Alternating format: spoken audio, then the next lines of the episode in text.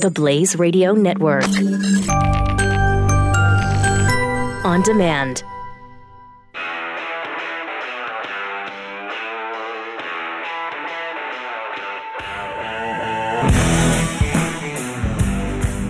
Pat Gray is here on the Blaze Radio Network.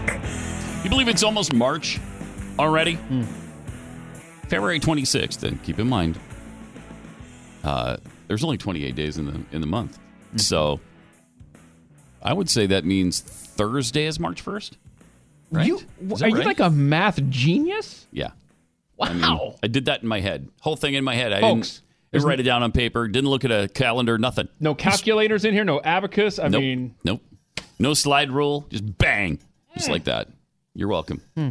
I mean, it's not every day you, you're subjected to this type of genius. Right. You know what I mean? yeah, and it's So- not not every day that the U.S. men's curling team wins Become the. America's sweethearts. America's real sweethearts, ladies and so gentlemen. they did win it. Uh, actually, the last two days of the Olympics, we almost doubled our medal total uh, from the previous week and a half. So, eh, you know, it, it caught fire a little bit at the end, and we finished fourth, I think, which is our worst showing, I believe, ever. Uh, but it was a little more. I mean, it wasn't quite as embarrassing as it was headed to be. We had 23 medals overall. I think nine gold.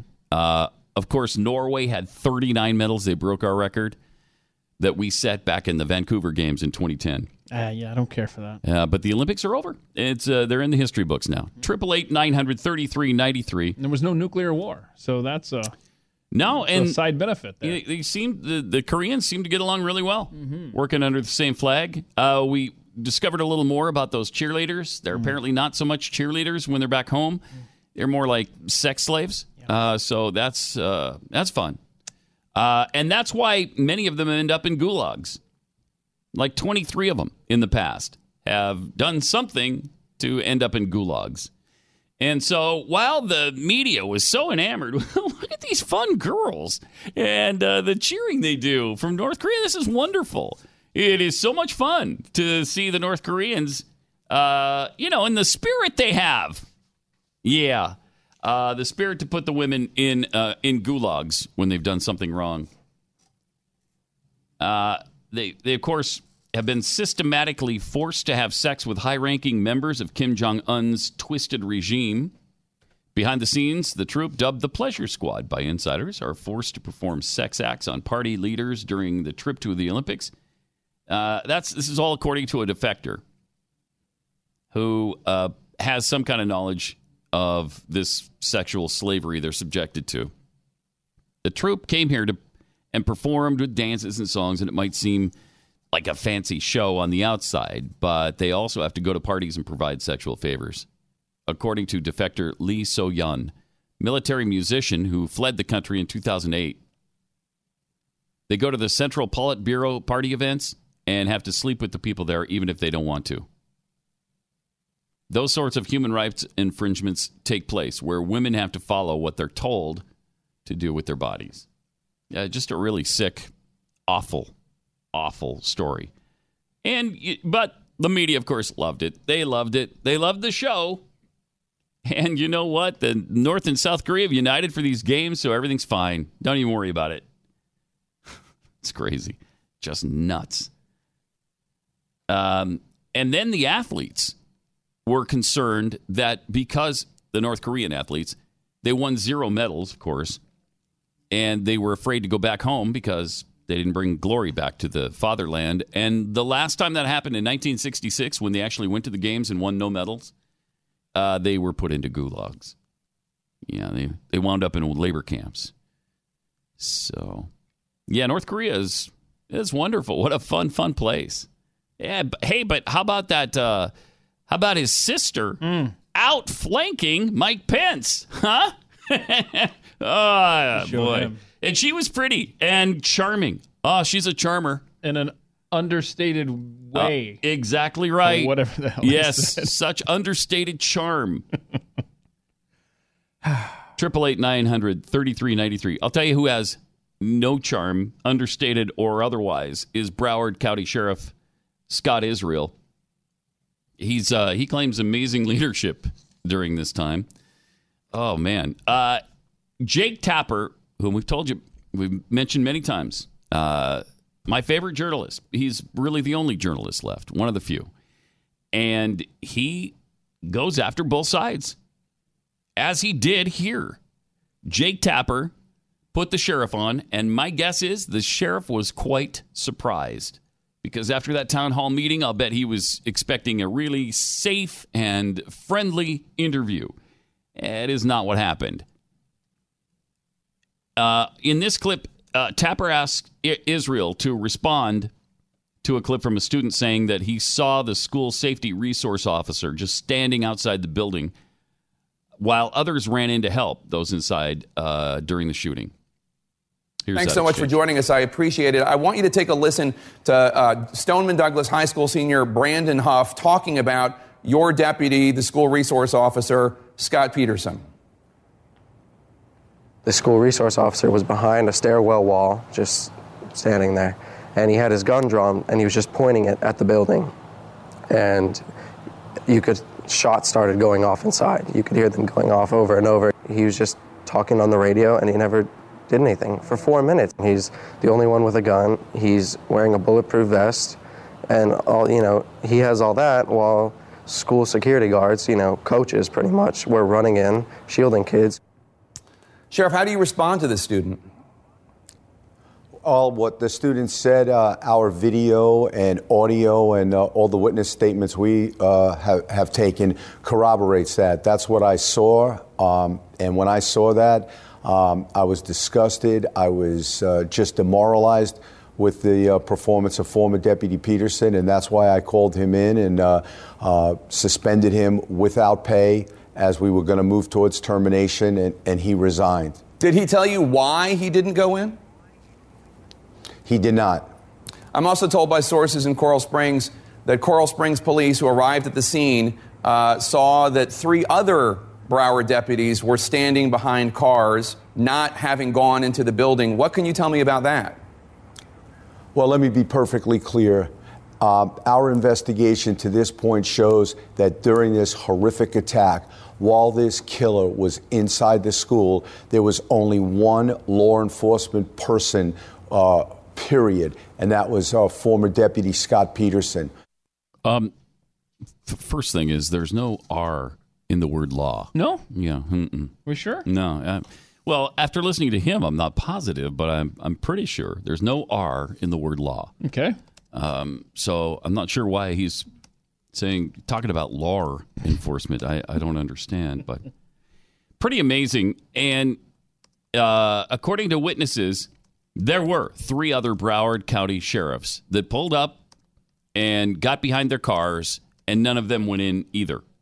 So four Broward County sheriff's deputies pull up to the scene while the shooter is killing students inside and they wait for him, I guess, to come out afterward. I, it's inconceivable. I, I don't know what the deal is.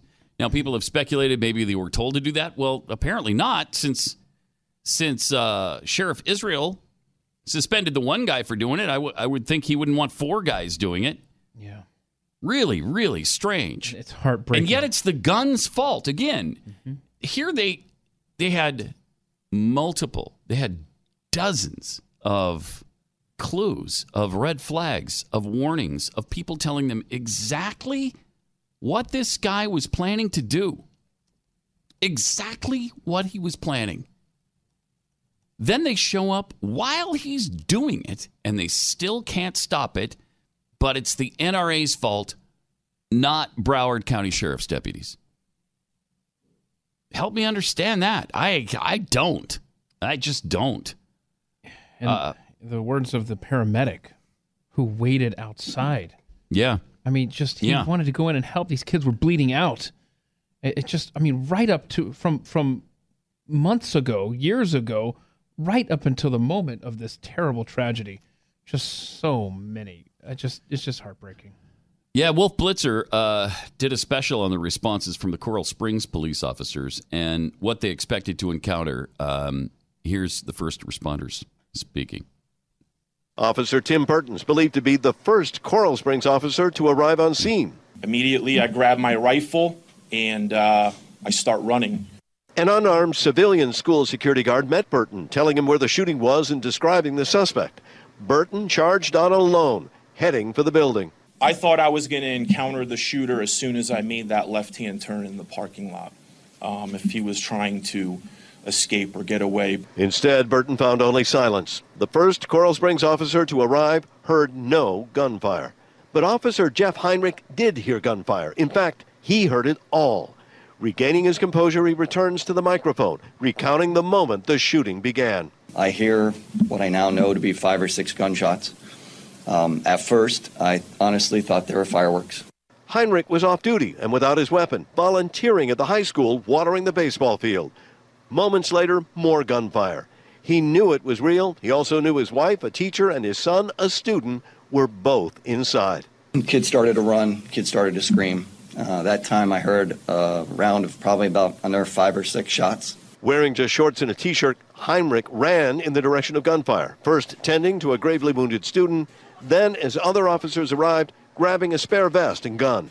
Got his gun, his secondary weapon, and we systematically cleared back towards the 12 building. Wow, just uh, heart wrenching. Uh, there was also an EMT uh, um, responder who talked about the fact that they wouldn't let him go in. He wanted to go in. He begged them to go in. He knew that they were supposed to go in, and they said no. He said everything, everything I was trained on mass casualty events says they did the wrong thing. You don't wait for the scene to be cleared. You go in immediately armed, retrieve the victims. You can't leave the victims laying there. Uh, Tapper talked to Sheriff Israel about whether or not he knew the school safety officer issue, uh, whether he knew about this prior to the CNN town hall debate. You spent much of the Wednesday night town hall on CNN commu- with the entire Stoneman Douglas community, students and teachers and parents, attacking the NRA, saying that police need more powers, more money to prevent future tragedies. You didn't disclose any of this to the crowd then, the Stoneman Douglas high school community. Did you know it then? Did you know it Wednesday night? It was spoken about during that uh, earlier during that day. I'm not on a timeline for TV or any news show. We need to get it right. We need to get it accurate. We're talking about people's lives. We're talking about a community. Uh, we need to corroborate. We need to verify. And once we did the next day, and I, w- I looked at the tape and I was 100% certain that it happened the way uh, I was told about, the investigators initially told me told about. I didn't even release it You right didn't that look at second. the video? I, I- one week after the shooting, you hadn't looked at the video yet? I looked at the video as soon as our investigators. Uh, eh, it wasn't my job to look at the video; it was investigators' job to look at the video. I'm still sheriffing this this this uh, this county. There were many things to do. We have investigators, homicide investigators, internal affairs investigators dissecting it. And when they felt were, uh, there was a video that uh, ready for my view that I might take action on one of our deputies, I looked at the video.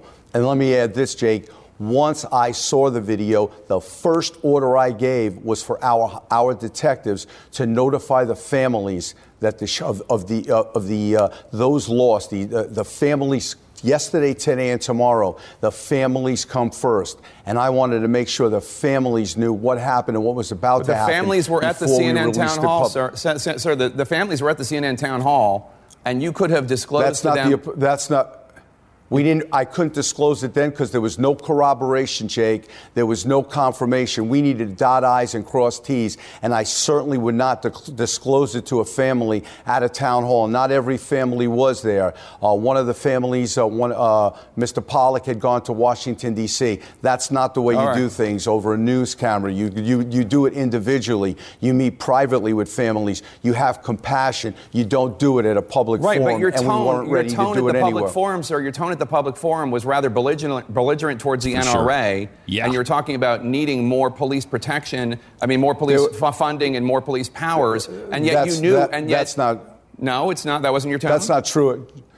Jake, that's not true at all. I wasn't Oh, my- belligerent towards the NRA. I took a passionate kidding me. stance, as I always have, about common sense gun reform and expanding police uh, ability throughout our country when we come in contact with someone mentally ill to take them to a facility to Okay. take guns away from them. Wow. But he wasn't belligerent to the NRA at all. That's not even true. No. You know, the whole nation saw it. The whole nation knows he was absolutely belligerent to the NRA. He absolutely has an agenda here of gun control. Oh, yeah. And he is absolutely, in part, responsible for this debacle. I, the amazing leadership? Yeah, amazingly awful leadership for these guys to stand outside the school while the shooting is going on and just wait? Wait for what? I, I, it's unbelievable to me. And we'll play for you the you know the students that are out talking gun control. Uh, they they're not talking about this the failures here that happened with the law enforcement over and over and over and over again from the FBI to the county police, uh, you name it, and they failed. And it, yes, this could have been prevented not by gun control, but by these law enforcement agents.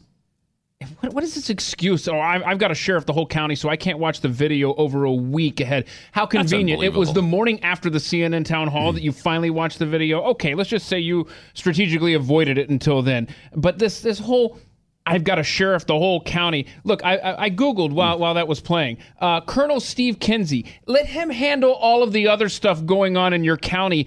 I wouldn't sleep if I were the sheriff in this county where, a, where 17 children died on my watch. This guy is such an arrogant jerk. Oh, I want him to resign, but he won't because oh, he he's won't. too full of himself.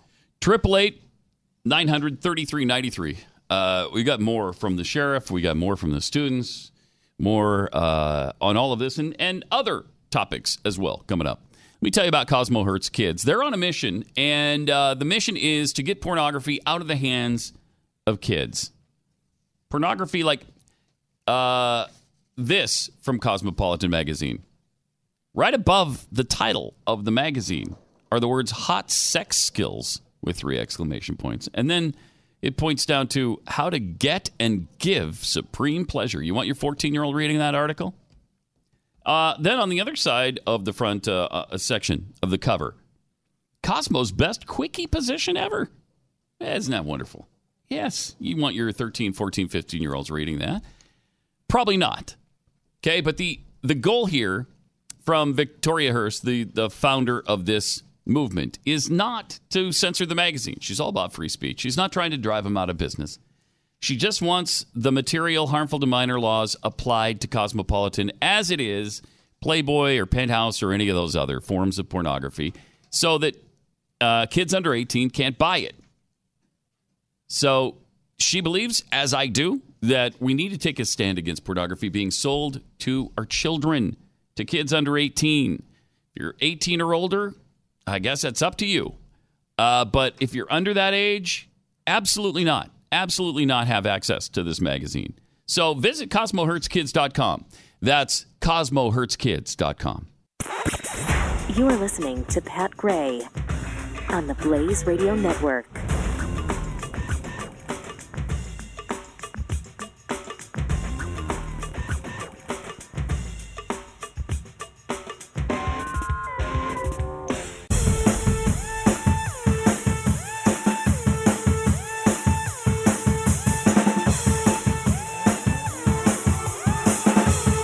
Gray. Welcome. Triple eight nine hundred thirty three ninety three. Uh, still more from Sheriff Israel. it just is. This is incomprehensible. The whole thing. Really, uh, if you didn't see it with your own eyes and hear it with your own ears, you just wouldn't believe it. it even in this environment, I, I don't think I'd I I would believe it. This Jake Tapper interview. Tapper actually did a tremendous job with this guy. He really held his feet to the fire. Uh, he quotes a medical first responder, the one we talked about a few minutes ago, who said other law enforcement did not allow him to go in. Uh, and here's the response question and the response. The medical first responder told local news station WSVN that medical personnel were asking to go into the school, but law enforcement wouldn't let them. He told uh, WSVN, quote, Everything I was trained on mass casualty events says they did the wrong thing. You don't wait for the scene to be cleared. You go in immediately, armed, retrieve the victims. You can't leave the victims laying there. What's your response to that, sir? I agree, I agree with that. Uh, that. That's that's very accurate. That is how that is what you do. Once the once the killer leaves the leaves the scene uh, of, of a mass casualty, it's still an, an active killer scene. There are people wounded, people that could lives could be saved. And let me say this: Coral Springs Police Broward Sheriff's deputies. We did carry people out there. These deputies and these uh, and the Coral Springs police officers are credited with saving quite a few lives by getting people medical attention. But did you So prevent medical did. people I- from going inside? No, you, uh, once the scene once the scene is medical people wouldn't go inside until you're sure that they're not going to get killed inside. Uh, we But we this have person told is a- a WSVN. this person told WSVN he, he wanted to go in. This medical personnel, emergency first responder, wanted to go in and wasn't allowed to. Jake, I'm hearing that for the first time. I, I, I, if, you, if you know who the person is, uh, please have him contact me or the Broward Sheriff's Office, and we will interview him. We will uh, take statements Mhm. from Oh, yeah, him. I'm sure you and if that's true, that's certainly something we'll look into. Okay. But I'm hearing this for the first time. Oh well, I I know if uh, once he talks to you, everything will be fixed because obviously you're on top of everything. Tapper went further, asked him whether he's going to take responsibility at all for any of the mistakes, for anything that happened in this tragedy. Here's what We all make he said. mistakes, but it's not the responsibility of the general or the president if you have a deserter. You look into this. Hmm. We're looking into this aggressively, and uh, we'll we'll take care of it, and justice will be served. Are you really not taking any responsibility for the multiple red flags that were brought to the attention of the Broward Sheriff's Office about this shooter before the incident? Whether it was people near him, close to him, calling the police on Jake, I him? could, o- Jake, I could only take responsibility for what I knew about. I exercised my, my due diligence. I've given amazing leadership to this agency. Amazing leadership? Uh, I've worked. yes, Jake. Uh, this is, there's, there's a lot of things we've done throughout. This, uh, this is uh, you. You don't uh, measure uh, a person's leadership by a deputy not going into a. These deputies received the training they needed. Maybe you measure somebody's the leadership by whether or not they protect the community. In this you. case, you've mm-hmm. listed 23 incidents before the shooting involving the shooter, and still nothing was done to keep guns out of his hands, to make sure that there were the school was protected, to make sure you were keeping an eye on him. Your deputy mm-hmm. at the Jake, school on ser- failed. I don't understand how you can sit there and claim amazing leadership. That's a wow. Wow. That's a great job on the part of Jake Tapper. You know, we hear that he's a liberal sometimes. He probably is. However, he's also a journalist and he holds both sides feet to the fire. We just witnessed it. He just called him out on having that attitude that this is all on the doorstep of the NRA when he committed mistake after mistake, ignored warning sign after warning sign, and then during the event when it could have been stopped, his department did nothing. Still did nothing. I mean, we are finding out unbelievable things about this guy, this awful shooter, and how screwed up he was. He was so messed up. Even he himself, the killer, called authorities just after Thanksgiving. Said he'd been in a fight, was struggling with the death of his mom. He said, I'm dealing with a bunch of things right now. Um, and that's kind of a warning sign. He actually called authorities himself to tell to tell them that he was in a bad place and could maybe do harm. Wow. I mean, we've got anonymous callers from several states. We have the guy in Tennessee who found the video where he claimed he was going to become a professional school shooter. He he informs the FBI and the FBI does nothing. And then somebody from the from Florida in that community who knew him got a hold of the FBI and said, "Hey, I know this guy. Here's his name. He's crazy. He's got guns. You might want to do something about it." The mom of the family he was living with. Yeah, the mom uh, back in November said he was holding guns to people's heads. Well, that's illegal. Uh, you could do something about that. They did nothing. Absolutely nothing. Triple eight nine hundred thirty three ninety three. More Pat Gray Unleashed coming up. Pat Gray, the Blaze Radio Network.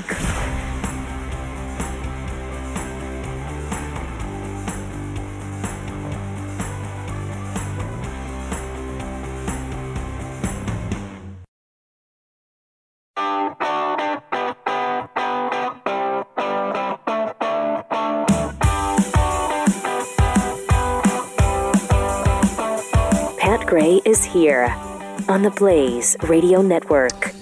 Wow, there's just so much information on this shooting now. And it's really incredible in light of all the uh, blame being placed on the NRA and guns. First of all, the NRA just defends the Second Amendment. That's kind of their whole job. That's what they do. Uh, so if you're going to go after the NRA, you might as well just admit you're trying to eliminate the Second Amendment. And in light of, I guess he he admits the sheriff Israel admits to 23 times, not 39, but he admits to 23 times they responded to problems at the shooter's home. We also now have the shooter himself calling and say, "Hey, I'm I'm dealing with some stuff. I'm messed up right now." uh, and you have sheriff's deputies rolling up on the scene and doing nothing about it, just taking cover and pointing at the school. Uh, it, it's really, really a shame. Really horrific. Could some of those kids have been saved? Uh, we'll never know. I don't know. Had they gone inside uh, and tried to put the shooter down while he was shooting, maybe it could have been averted. Maybe somebody's life could have been saved.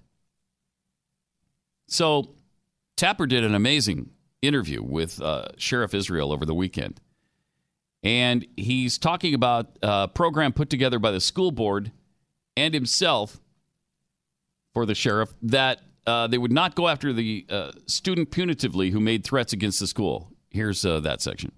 Let me ask you something else. A lot of people in the community have noted that the Broward County School Board entered into an agreement when you were sheriff in 2013 to pursue the quote least punitive means of discipline against students. This news policy encouraged warnings, consultations with parents, and programs on conflict resolution instead of arresting students for crimes. Were there not incidents committed by this shooter as a student, had this new policy not been in place, that otherwise he would have been arrested for and not able to legally buy a gun?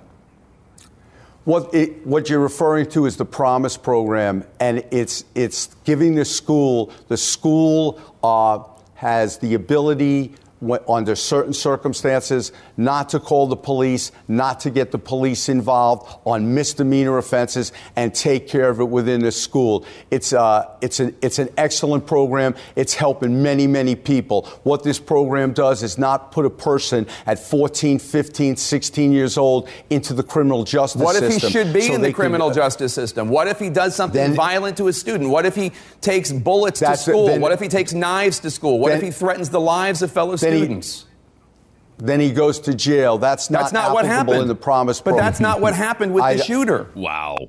wow. Nicely done by Tapper. Mm-hmm. What if he takes knives to school, bullets, guns, which he did? This guy did. Well, then he goes to jail, Jake, over there. yeah, he didn't. So, yeah, don't you understand? This kid, this killer, this psycho did all of those things, and he didn't go to jail. Then he didn't go to jail, uh, Jakey.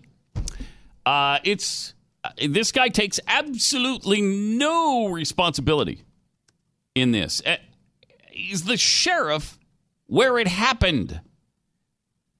They had warnings over and over and over again, dozens of them, from the foster mother to the shooter himself, to tipsters from various states.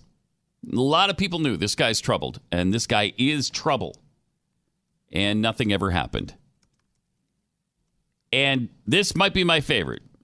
Tapper asks the sheriff if maybe the police department had done things a little differently, could this have been avoided? Do you think that if the Broward Sheriff's Office had done things differently, this shooting might not have happened? Eh, listen, if ifs and buts were candy and nuts, uh, you know, uh, O.J. Simpson would still be in the record books. I don't know what that means. There's 17 dead people, and there's a, a whole long list of things your department could have done differently. How could I? Uh, Listen, uh, that's what Listen. that's what af, uh, after Uh, action it- reports are. That's for lessons learned reports are for. Mm. We, I, I have entered into conversation with Chuck Wexler of the Police Executive Research Forum. They will be coming Mm. to town to do an independent after action lessons learned report. We understand What? everything wasn't done perfectly. Okay. Uh, if it's if ifs and buts were candy and nuts, O.J. Simpson would still be in the record books. That's good. That's really That's, catchy. that's really that's really good. I, uh, It's such an appropriate time to pull that one out. yeah, too, Sheriff. isn't it? First of all, O.J. Simpson is in the record books. Uh-huh. They didn't take him out because he allegedly killed two people. Don't try to lessen the blow of his really witty report. I I know, there. I know, and you know, uh, what can you say to if ifs and buts or candy and nuts? O.J. Simpson would still be in the record books. Okay, well, sheriff, you asked for it, you got it. Toyota. How about this? Wait, what? Only you can prevent forest fires. I can't argue with that one. How about this? Okay. Don't forget, hire the vet. Or hmm. clear eyes, full hearts, can't lose. How do you respond to that, Sheriff? You can't, because none of that makes sense either. Hmm. We could talk cliches and little phrases and catchphrases all day long, but that doesn't change all of the warning flags you missed. It also doesn't make uh, the fact that you even screwed up the saying any any better. Uh, the saying is if if ifs and buts were candy and nuts, we'd all have a Merry Christmas. Which makes a little more sense than O.J. Simpson would still be in the record Can, books. can I can I play this the game way. real quick? Mhm. Can I just Sure. Da da da da da. I'm loving it. Does that work or? Yeah, no, it's, Okay, it, it works works, as well as, as the rest of it. Yeah, Thanks. yeah, it does. Mhm. Play that game. Okay. Yeah, it's kind of fun. Except for the fact that, you know, it's uh, it's a huge tragedy and it's a bizarre it's a bizarre comeback to a good question. Yeah, talk and and Tapper handled handled it really well. Yeah, I don't even know what that means. 17 kids are dead. And and you missed the warning signs and there's no way around that. You did nothing about all of the times when you had a chance to disarm this kid or get him some help, get him who knows what. Uh, but something, you know, here we are at this point. Something has to be done. Something could have been done a long time ago before the tragedy occurred. Something could have been done. Uh, it's strange though because the kids, the Parkland kids that are out on, their faces are in front of every camera that will that will that's around them. They seem to be seeking the camera as much as they possibly can. And uh, one of the kids, which one is this? This is uh, Cameron Kasky. This one? No, it's oh, not. oh, oh, oh, I'm sorry. The list here. yeah. Uh, you've got my list now. Uh, he's not on that list. Oh. Um, it's uh, Hogg. Yeah, James Hogg. Yeah, James Hogg. Uh, he has even been asked. David Hogg. Sorry. David? Okay. David Hogg has been asked, uh, was asked over the weekend about all the failures of law enforcement. Here's what he had to say. What Dana's trying to do, the I believe she's the CEO of the NRA. first we're she's trying talking to to- distract people. Oops. If you listen to First, first, is, first of all, Dana's not the CEO of the NRA, uh, but he's an expert on that. And so let's go back and here's here's where he's talking about his knowledge of the NRA and who's really responsible here. What Peop- Dana's trying to do, the Mm-hmm. I believe she's the CEO of the NRA. She's trying to distract people. If you listen to her talk, She's, she's, she's not, a national spokeswoman for the NRA. Exactly. She's national Exactly. spokeswoman, and as such, she's a national propagandist for the NRA. If you listen to her speak, you, she just, she's not really saying anything. She's sounding positive and confident, and that's what she wants the people in the NRA to believe. Huh, she that wants sounds people familiar. in Congress to pass laws that help out with mental health and things like that, and she says that she can't do that. Are you kidding me? You own these politicians. You've Hmm. passed legislation that enables these bump stocks, which, by the way, aren't allowed at NRA shooting ranges because they're too dangerous. That's how bad they are. But continuing on with my point, she wants Congress to take action and says that they won't. Are you kidding me? She owns these congressmen. She can get them to do things. It's just she doesn't care about these children's lives. Oh, wow. Well, that's a lot of knowledge for this kid. He knows He knows that Dana Loesch owns Congress. Hmm. She's first of all, she's a CEO of the NRA. No, she's a spokesman. Exactly. That's what I was saying. now, don't forget the funny line. There, he called her the national propagandist. Yeah, it- That's good stuff. Dude. It's good stuff. And he's saying that she's talking a lot but not saying anything. Wow, does that sound like, I don't know, him? Uh, and, you know, they're in this arena now, and, and they are showing the fact that they don't know anything. They're proving that over and over. He just did. He just proved it. Uh, to to say even if Dana were the head of the or the CEO of the NRA, uh, the the NRA she she wouldn't own all the politicians in Washington. I mean, it's ludicrous to think that the NRA spends that kind of money. It's ludicrous. It's insanity. Then what is Tom Steyer? Tom Steyer must own every single Democrat because he gives a hell of a lot more money to these guys and these causes than the NRA does. So does George Soros. So do unions. You know, the biggest political contributor in virtually every election unions. Unions own the Democratic Party. They can't cross the street without the okay of the unions. Ah, just it's agonizing. This is unbelievable. So then, uh, this interview with David Hogg uh, continues, and uh, he admits essentially he doesn't know what he's talking about.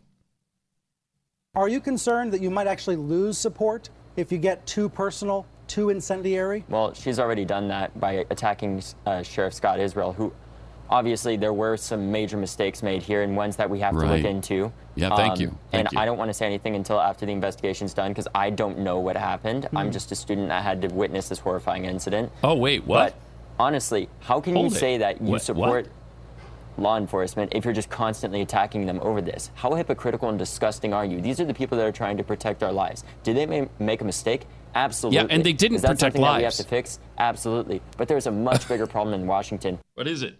It wasn't the NRA outside that building or inside that building. The NRA wasn't there. They were nowhere near that place. You know who was there? The Broward County sheriffs, except they waited outside for it to end. I, I mean, yes, I support law enforcement and police, absolutely. But when they when they've screwed up, you're going to say it. I'm not going to pretend like nothing happened there. And as he mentioned, as he admitted, he's just a high school student. He doesn't know what happened. Yeah, okay. Maybe you could apply that to this entire situation. You're a high school student. You don't know what you're talking about. You just admitted it. Now apply it to the rest of this discussion. You can you can certainly sound off, but you're not going to set public policy. We've heard from you. We know where you stand. Okay, I get it. Let the adults handle it from here. How would that be? Wow, this is oof. They're supposed to be protecting our lives. Uh, yeah, they didn't do that. I don't know if you're aware of that. Um, you say you are, but you're kind of contradicting yourself because yes, they are supposed to protect your lives if they can. Actually, police are usually not there when the crime happens. They're kind of there after the fact a lot of times. In this particular case, they were there during it, and they they didn't do anything about it. Triple eight nine hundred thirty three ninety three. More Pat Gray Unleashed coming up. Uh, if you're not properly maintaining your filters in your HVAC system, you're not breathing healthy air. Uh, you might find yourself with no heat and thousands of dollars worth of repairs because it can really be hard on your system to have dirty filters.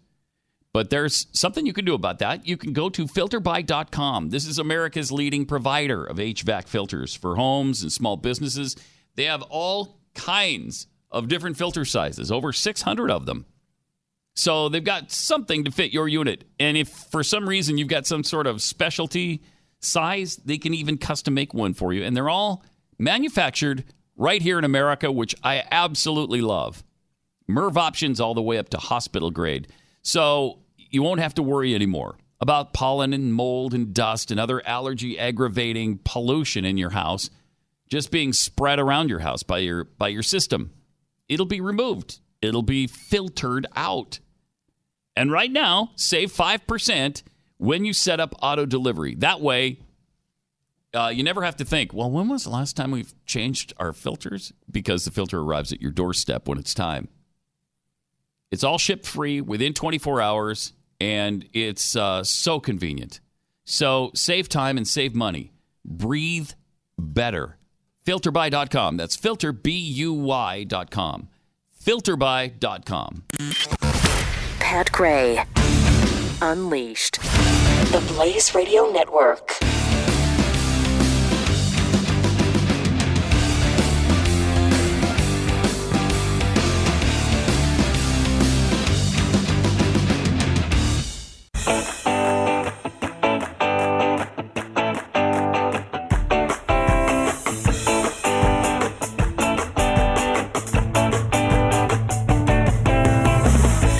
Returns on the Blaze Radio Network. Wow, this uh, tipster, who's apparently seems like maybe related uh, to the shooter, and she called the authorities, and this was a call to the FBI, and uh, she initially spoke about her relationship with this guy.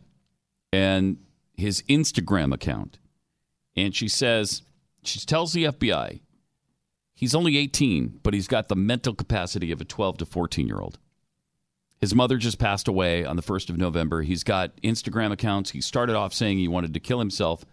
So, what I did was call the Parkland Police, which is where he lives, Parkland Police Department, and I spoke to an officer there. I didn't hear anything on that.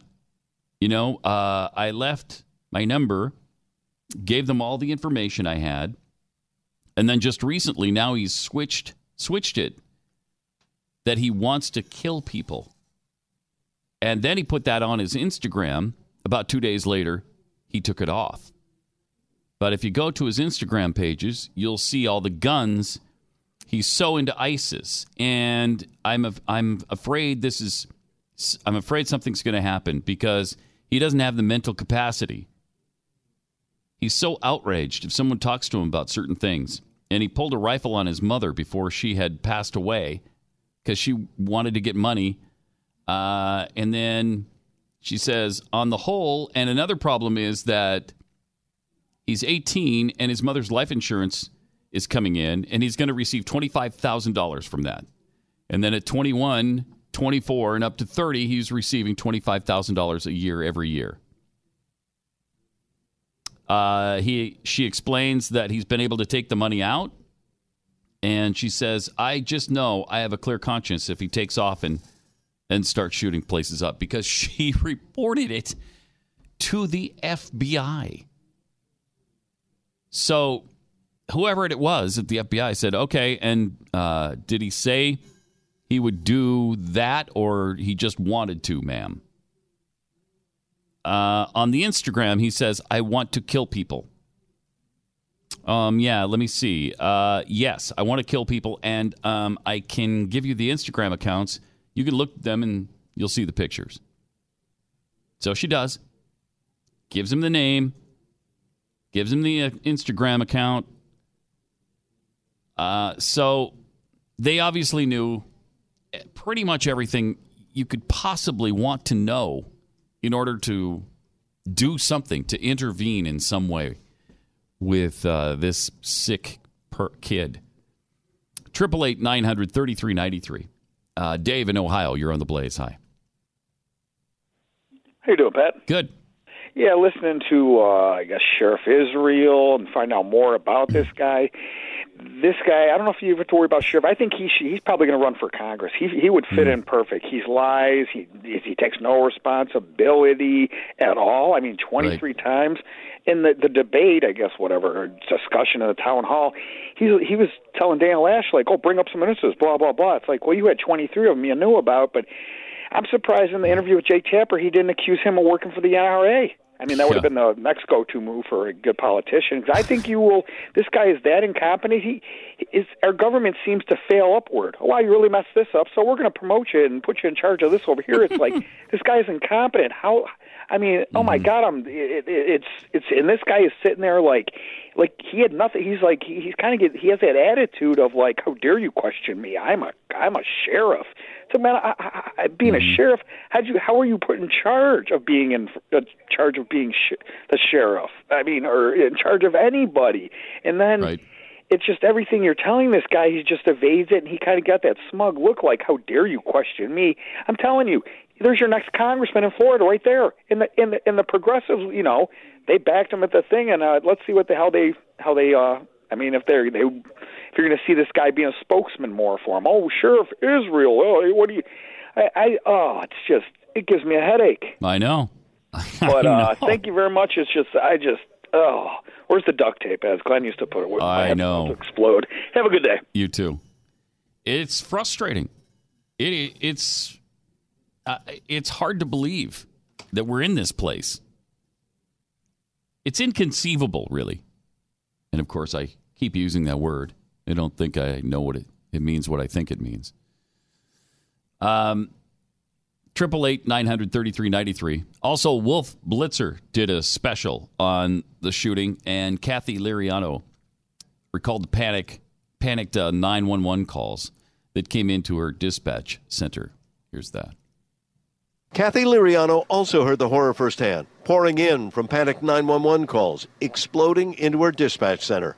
and I hear the commotion in the room, and through the phone, it echoed in the room with everyone picking it up, the gunshots.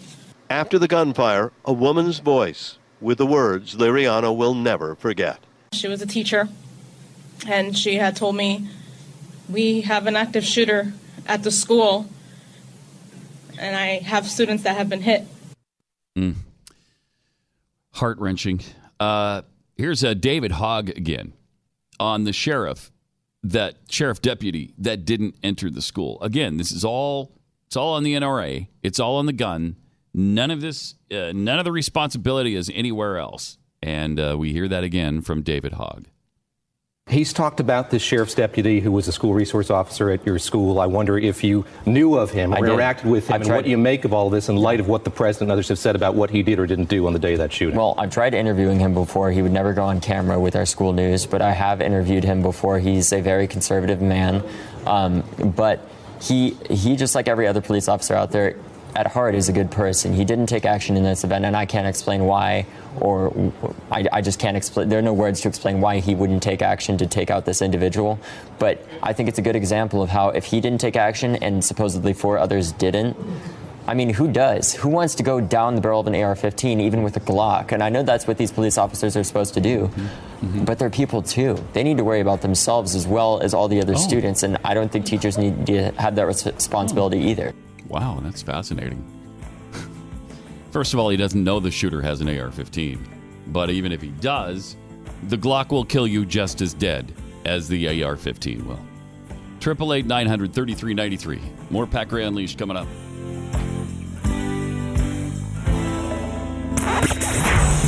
Pat Gray Unleashed on the Blaze Radio Network.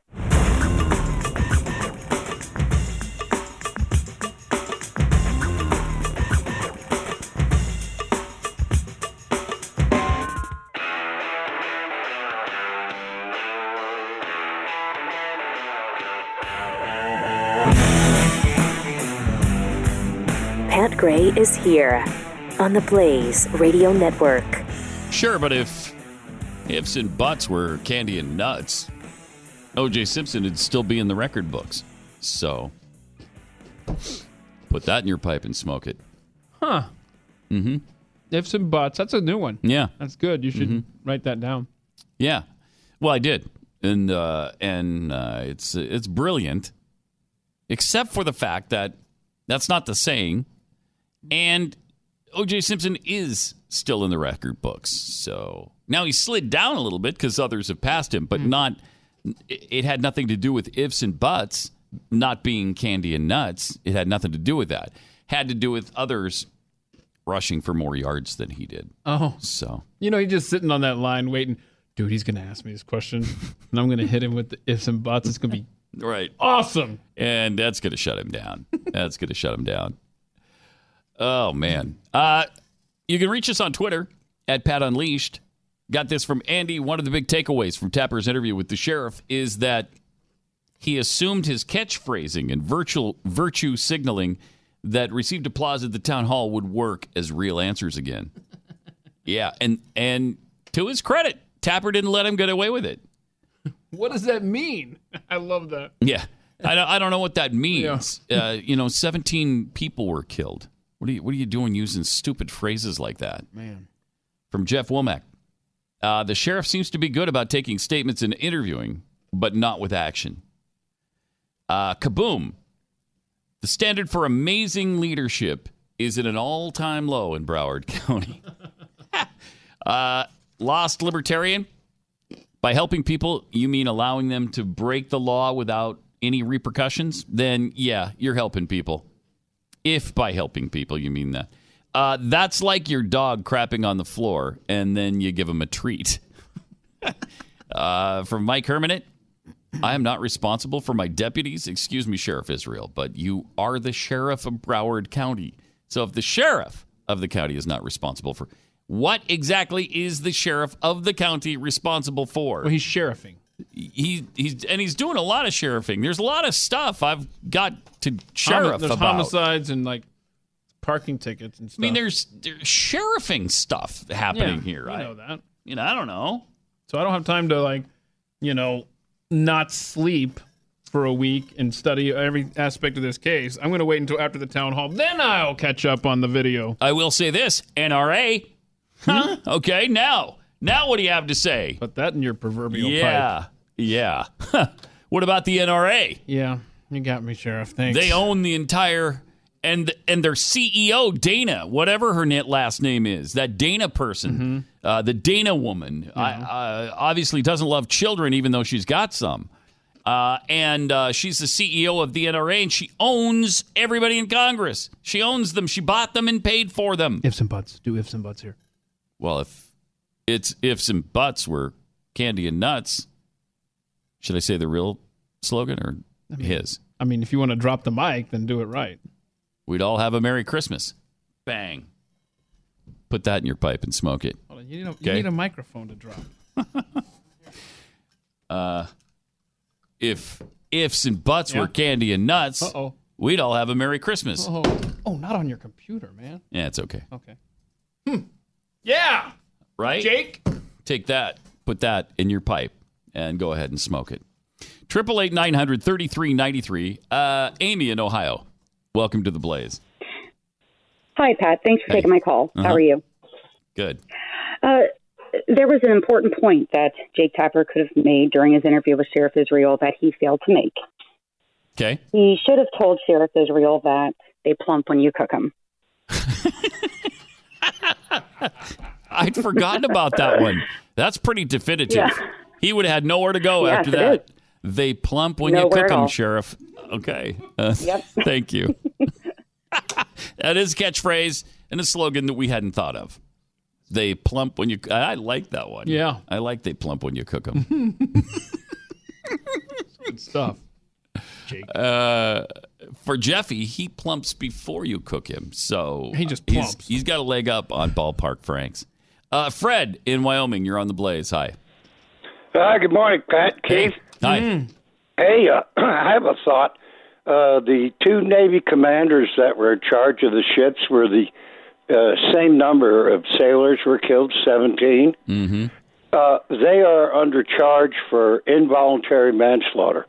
Those were the commanders of those men. Wow. This clown gets on and says, I'm not responsible for what my men do. Yeah. Why? Amazing. why in God is the, the police department not as accountable uh, for their commanders as the Navy? It's a really good point. Appreciate it. Thanks, Fred. Um, I I don't know the answer to that, and uh, of course the answer is actually he is. He is responsible for the people under on his watch. Yeah, and especially when you're when you're claiming amazing leadership. Mm-hmm. Well, what is your amazing leadership led to? And he makes this point that like the president can't be responsible for a deserter, so I can't be responsible for uh, my deputy not going in. Uh, I just It's crazy. And wait, somebody just tweeted this. This is a great, and I, and I looked this up um, to verify this. I I don't know this guy, but um, look, it's some ancient guy. You know this guy's. Look at this right here, Pat, right here on my screen. Archilochus. I mean, he's got some awesome old Greek name. So I verified this. This is a great, great quote. We don't rise to the level of our expectations. We fall to the level of our training. Those Greeks, man, they had some great. He should have used that after the ifs and buts line. So ifs and buts, we don't Candy rise and to nuts. Mhm. Yeah, we'll try this from Archilochus. Oh, Uh, there you go. Archilochus. Yeah. mhm. Try that. Put that on yourself. Put that on yourself. See if it fits. If I don't know Then what you, you- wear though. If it's extra large, Do you quit then if it doesn't? medium. If it doesn't yeah, you fit? do. You do. It doesn't fit. Yeah, yeah. If it doesn't fit, don't wear it. You, you get I mean, acquitted. we heard that from O.J. Simpson himself. Mhm. Well, his lawyer. John the glove Cochran. don't fit. Uh, you must acquit. Triple eight nine hundred thirty three ninety three. Kitty in Florida. You're on the blaze. Hi. Holy cow! I'm so excited to be on air with you, Pat. We are Um, so excited to have you on air with us. I, and it's a terrible thing to be excited over uh, the scenario here, but. I live in Pasco County in Florida, and I can't understand why they haven't taken that sheriff off to a rubber room somewhere. I You know. know, he's got a long forehead. His ears are really down low. I think he's been wearing a dunce cap, you know, for a long time.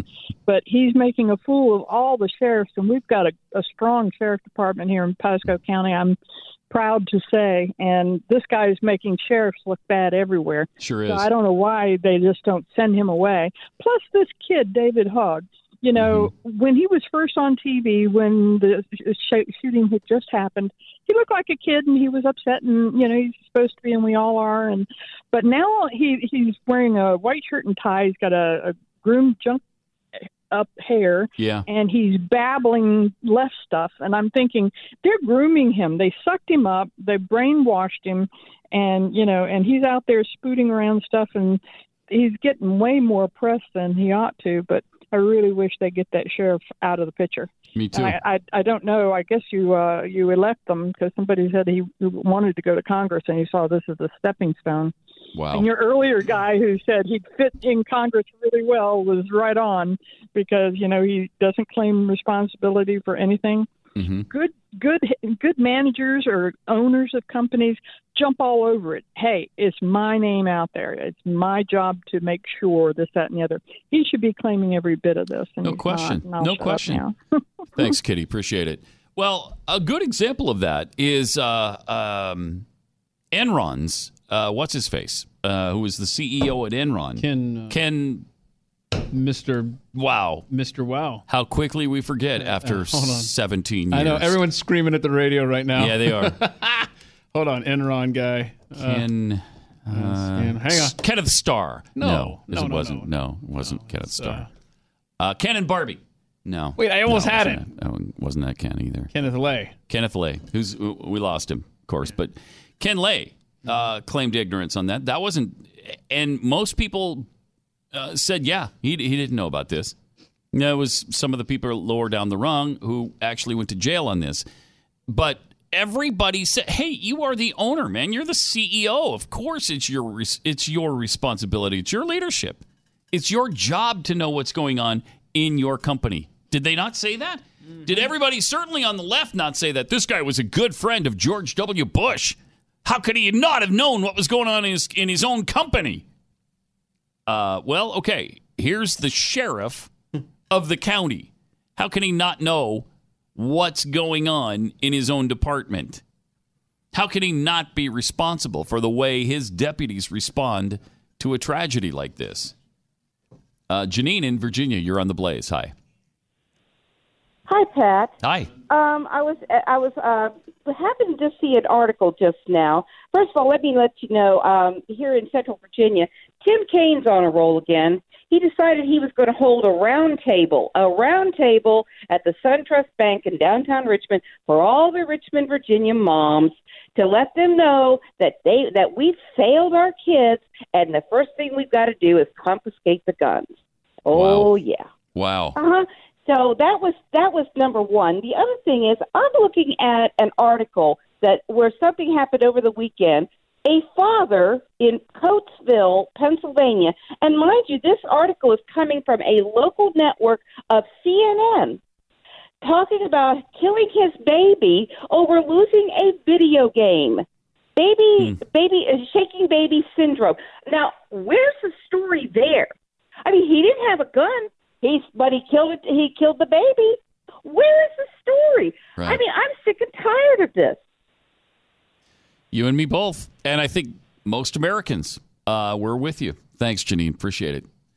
Uh, and that's why the left are are exploiting these kids from Parkland.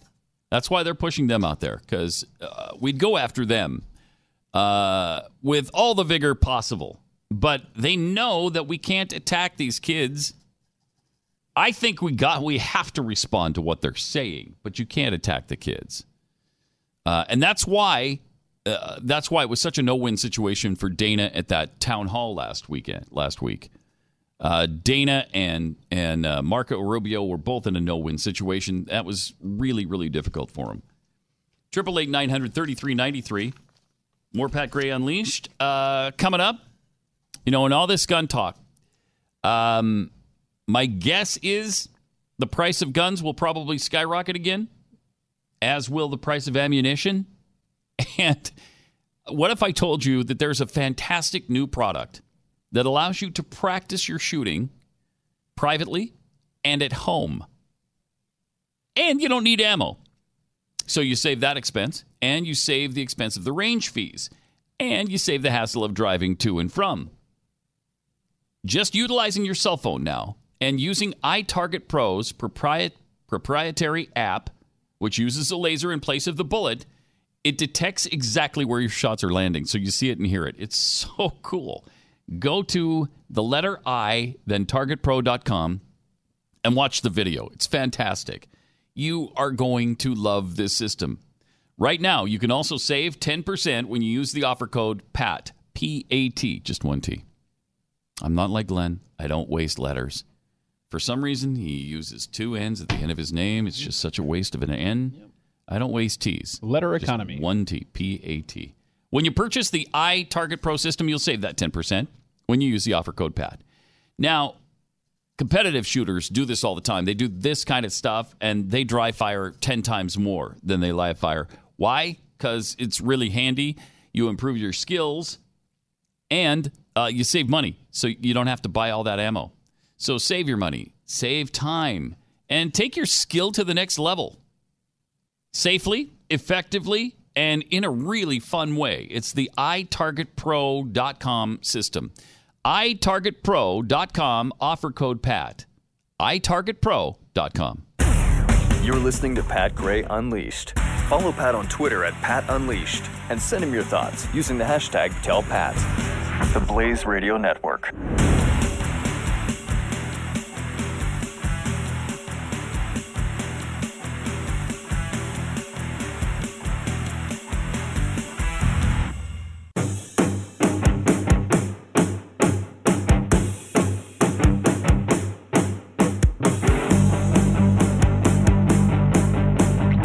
Gray is here. Uh, here is uh, Sheriff Israel from just this morning deflecting any sort of responsibility from him at all. Again, he just look. He gives these deputies the gun, gives them the Yeah. badge, Okay. sends them on their way. All right. They do what they do. Here it is. As I said, I'm, I'm the sheriff. My name's on the door. The people responsible are the ones who took the calls and didn't follow up on them, as it was with the FBI, uh, as it was with, with any with any person. Leaders cannot. Leaders are responsible for the agency, but leaders are not expo- are responsible for a person. Uh, I gave him a gun. I gave him a badge.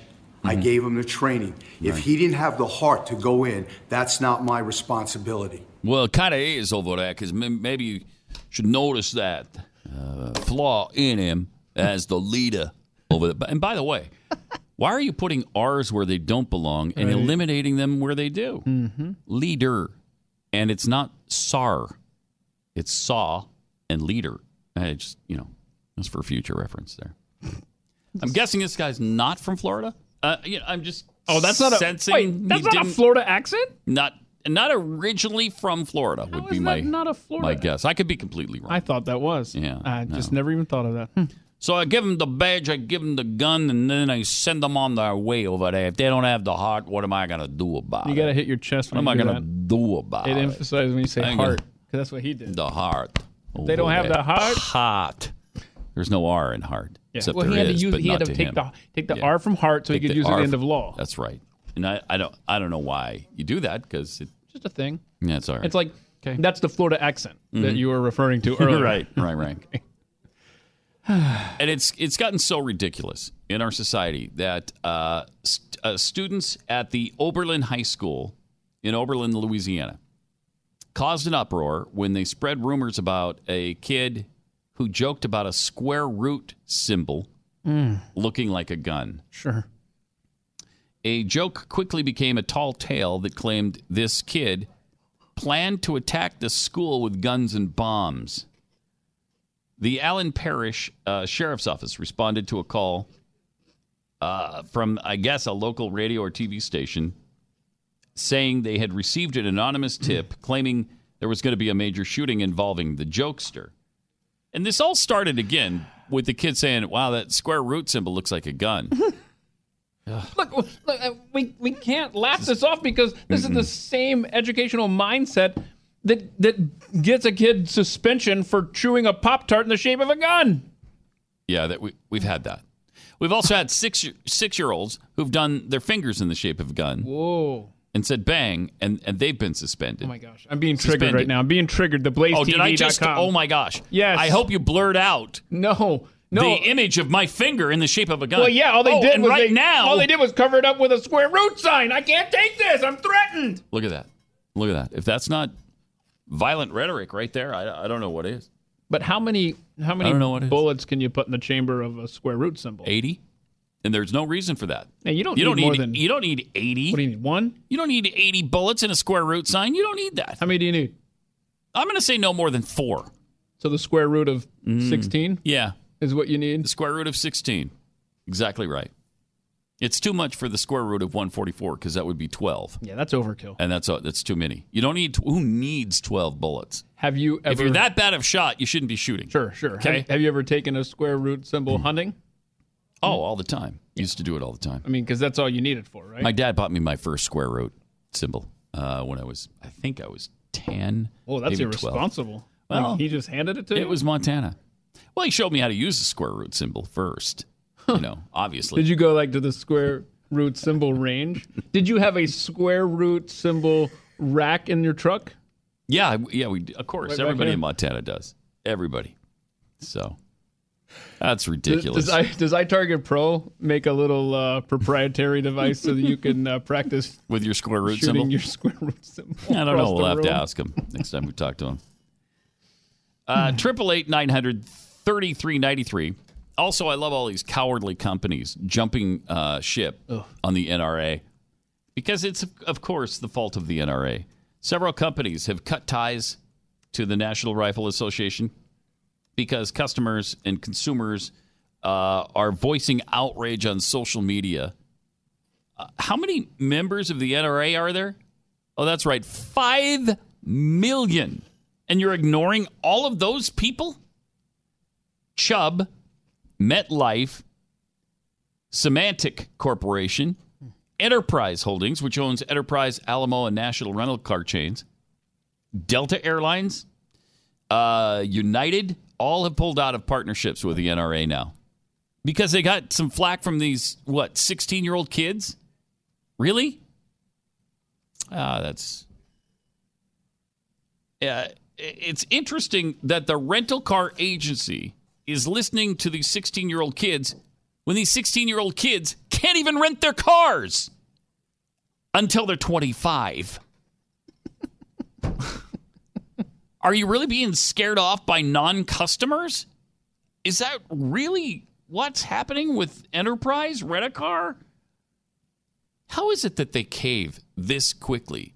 Do you not understand that a few tweets or uh, uh, Facebook postings that represents such a small number of people? When you're dealing with the NRA, who has 5 million members, not to mention the fact that virtually everybody who is supportive of the Second Amendment also recognizes that the NRA is not the bad guy here. That's most Americans. And so you're going to pull all your support and all your partnerships with the NRA over these 16 year old kids. Come on now. What a bunch of cowards. One of the first companies to sever ties was First National Bank of Omaha, largest privately owned bank in the U.S.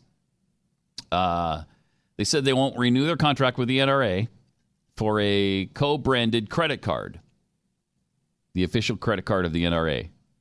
The NRA Visa card offered $40 cashback bonuses. I mean, there's a lot of benefits when you become a member, and, and these are the companies that participate with them, and now they've all pulled out.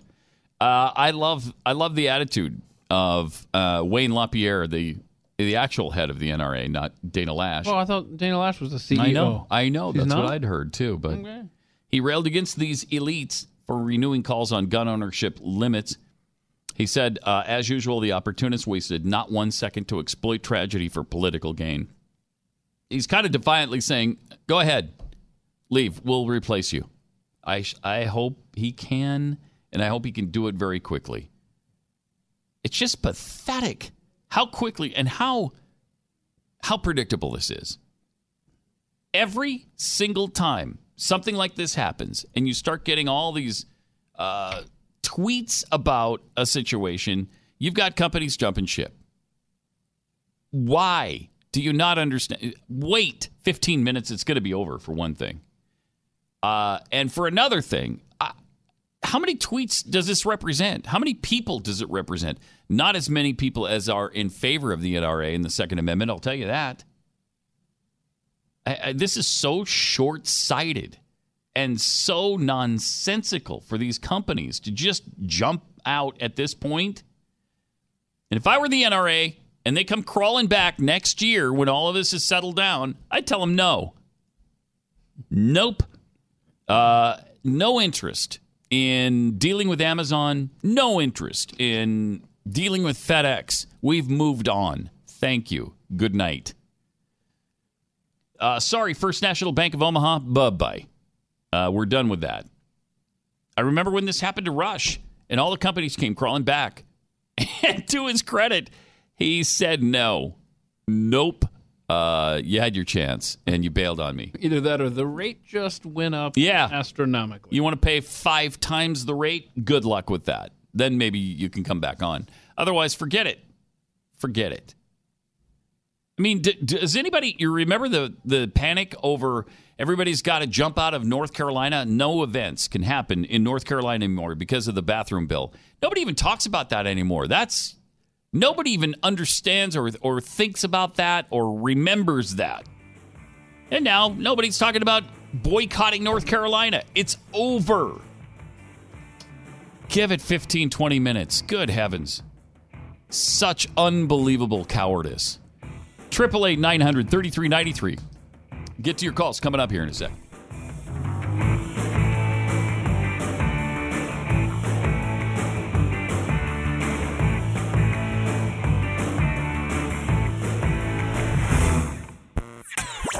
Gray.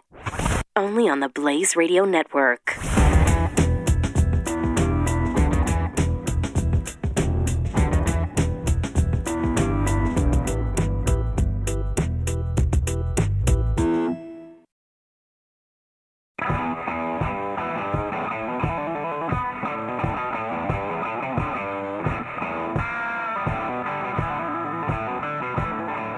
Gray returns on the Blaze Radio Network. Mm-mm. Ah, oh. Time for Chewing the Fat with Jeffy. How in the world are you, Mr. Ah, Gray? Perfect. Happy Monday. Thank you. It's good to see you. Yeah, back at you. So I noticed that uh, you were talking and playing a little bit of the David Hogg. Uh, he was everywhere this this weekend. He's been everywhere since the shooting. Yes. Uh, and I think that uh, last week you were questioning where, uh, you know, hey, you're just a teenage kid, you're just 17. Mm-hmm. You know, what? Who do you think you are telling me? You know, Mhm.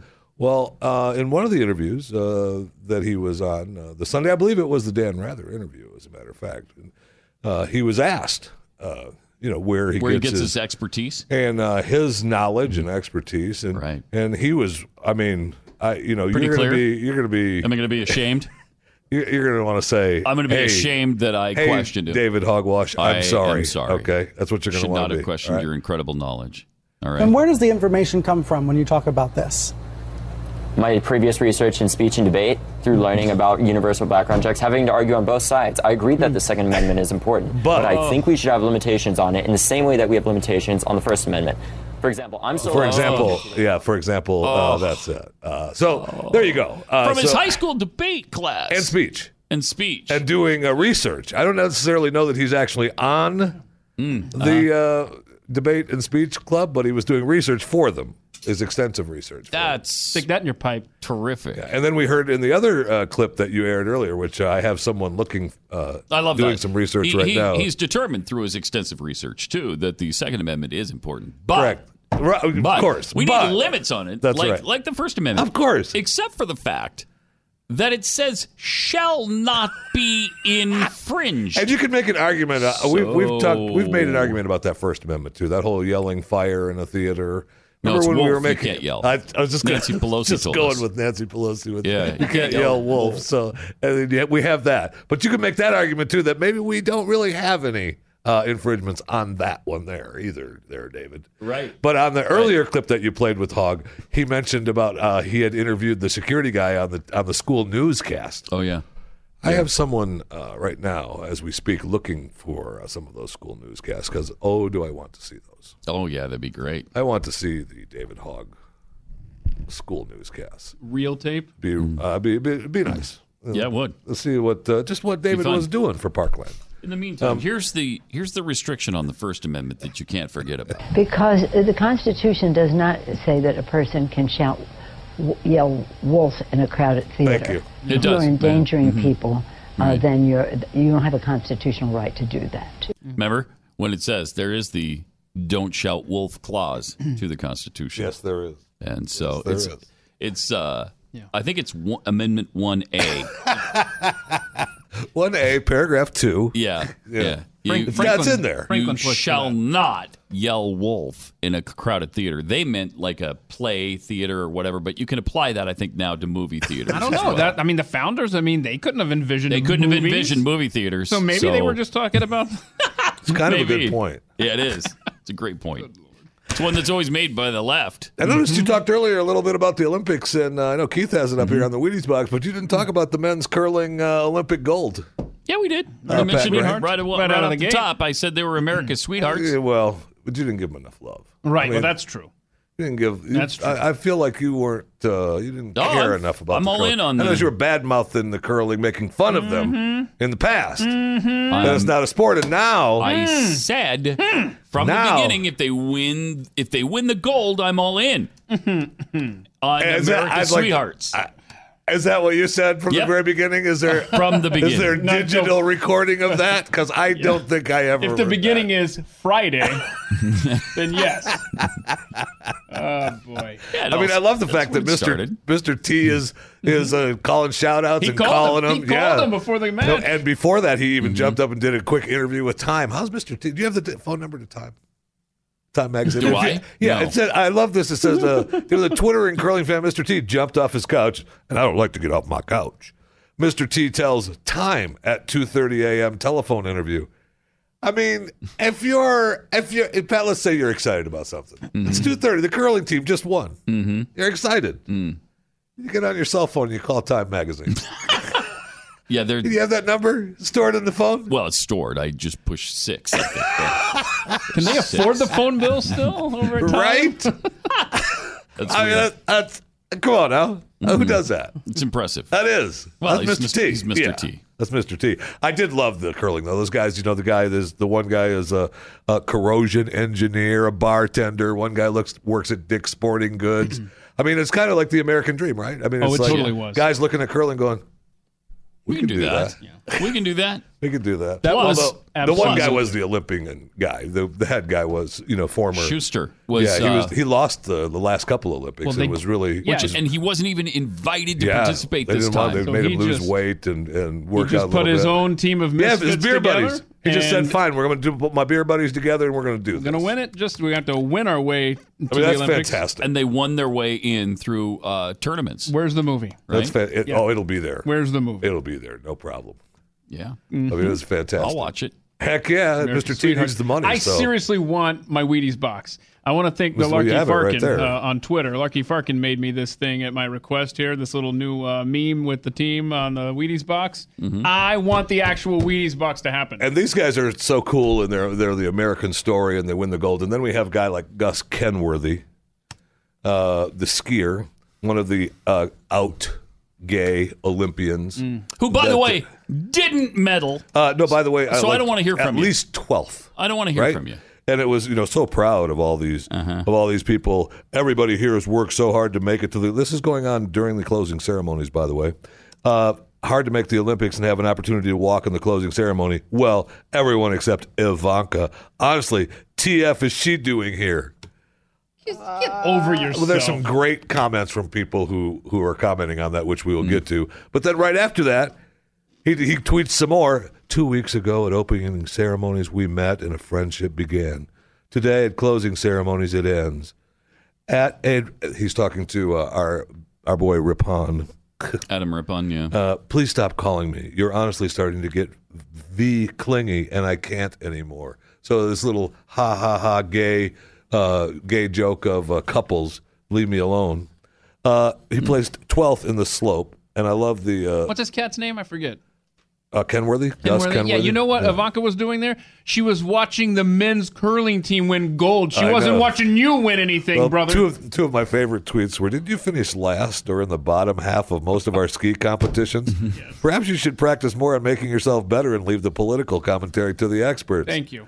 Given your dreadful performance, this is uh, at Darren Hunter 1. Given your dreadful performance, the real question, sir, is what TF were you doing there? I love that. But Ivanka actually had a picture, which I thought was great, from a real Olympian. Uh, she uh, had a picture taken with Lauren Gibbs, uh, the silver medalist, uh, who uh, from the bobsled team, I believe. Uh, Ivanka and uh, Sarah Huckabee had a picture with her, but her tweet with their picture uh, with Sarah Huckabee and Ivanka. Uh, it's important to remember that we don't have to agree on everything to get along. To be civil each, to be civil to each other and enjoy each other's company. Wow. America. Uh, maybe we're here for America. Here for the Olympics. Thank you. Is that what we're Mm-hmm. supposed to be? Right, and we're not here to worry about uh, uh, how good the cheerleaders look from North Korea. so bad. Mm. Hey, you know, during the Olympics, did you see the guy that? Um, speaking of the, of the cheerleaders, did you see the guy that showed up to the Olympics that looked like Kim Jong Un, but he was No. from Australia? I mean, it is frightening how much he looks like Kim Jong Un. No, really? He look. I mean, he shows up, and they don't know what to do with him. I mean, they're like, because he's, you know, he's pretending like, what? I'm just, I'm just here. Is he the guy walking around I- with the Trump lookalike too? I'm just here. Well, he- yeah, they showed up together the first time, but then the next time he just showed up and he's what? I'm just here, watch, trying to watch the Olympics. I'm not doing anything wrong. I love it. But really, uh, the way some of the North Korean, you know, he walks by their their stands and where they're sitting and stuff, and they don't know how to act because either he is Kim, and they're about to get whacked, Right. or if and then they find out that he isn't, they've got to make sure that they didn't smile or laugh or joke around. I mean, it's a big deal. Yeah, it's It's a- a real big puts deal. him in a bad position. It sure does. I mean, I get the joke, Mm-hmm. and it's funny, and you know, it's kind of cool that he looks just like him. And I mean, he dressed he dressed just like him. It wasn't that he showed up in a pair of shorts and a t-shirt, and somebody went, "Oh, look at he looks like Kim Jong." I mean, he had the jacket, the So every, he all was of it. definitely trying to. Yes, Mm. but he, I'm just here to watch. And he, but he speaks with this Australian accent. It's really weird to see him talk on the video. Mm. But he's, oh, I'm making me late for my for my my, my match. What are you doing? Because they're they don't know. I mean, the the police don't know what to do with them. They take him off, take him off into a back room for a little while. I mean, you got to let him go in the end. But I mean, they don't know what to do with them. Really weird. Really yeah, weird. very. Now, let me tell you a happy story about a couple. in British Columbia that got together and they went to the shelter and they went ahead and Oh, no. adopted Molly, the Vietnamese pot-bellied pig. They loved Molly, the, the pot-bellied pig. And they said, "Yes, we'll sign the papers and we'll we'll take care of Molly." and then, uh, yeah, the, my gosh, there's Molly right there. There's a, ta- a recording of Molly. Um, you might want to make a long cry because uh, this family uh, went ahead and slaughtered Molly and ate Oh it. no. exactly. The SPCA of British Columbia is not happy. They are not happy at all. They learned about it on social media. Hey, we we got rid of Molly. we really sad. and they're pissed. They're like these people can't. They're not going to be able to. They're not going to be able to adopt any more animals. Oh. I know. And they and the police are like, um, yeah, they killed the pig humanely. It was their pig. Um, they get to do what they want with it. Except they did sign the papers from the uh, from the SPCA saying they wouldn't harm the animal. They're saying that that's not against the law, but I, I don't know, you know, I mean, hmm. look, it's a pig, right? So the police are like, yeah, look, they killed their own pig. It was fine. Wasn't hanging in the front yard. Mm-hmm. mm-hmm. they slaughtered it and ate it. They get to do that. But if you adopt an animal and you do sign the papers, it's kind of Yeah, it's not very cool. right. I mean, it's You a probably new- uh, can, but should you? A new Yeah. law is coming. You know it is. Of course oh, is. good. And Of you know, on behalf of the Potbelly Pigs, I'd like to say thank you. I'm sorry? Uh, I said on behalf of the Potbelly Pigs, I'd like to say thank you. He's embracing it. Um, I know. Well, you Look should because thank you. I Embracing. mean, Potbelly Pigs' Mm. lives matter too. Okay. Except they don't, but okay. No, But, how did you mean Molly? they don't? How did Molly taste? How did Molly taste? I The. Molly tasted fine. Pretty Thank good, you. huh? Yeah. Okay. All right. Hope they didn't put any of that bougie glaze sauce on it though. Right. Take that. Uh, in other animal news, Oh, good. uh, a man accused of riding a horse. We've heard uh, people getting uh, DUIs for lawnmowers, Mm-hmm. which is kind of I can you know I can kind of see it. Um, bicycles. We've heard of bicycles. Got a man in California accused of DUI of riding his horse. Uh, he's out riding the horse. Now you'd think, well, it probably would be okay to be drunk and ride your horse around, except you probably shouldn't ride it on the freeway. Oh yeah. That's a little bit of an issue. Well, I mean, that's Yeah. the fastest route, point A to point B. I mean, what do you want him to do, man? Take the back double, roads? double the legal limit uh, riding the horse. So he's uh, he's in jail with uh, five thousand dollars bail. Uh, yeah, you're not getting out of here. You're, Hmm. you're you're horse drunk. Your horse. You're drunk riding. Drunk right? riding. Drunk riding. Mhm. Right? That's a thing, huh? Apparently. Guess so. You can have a DUI. We've heard bicycles. I mean, I, Boats.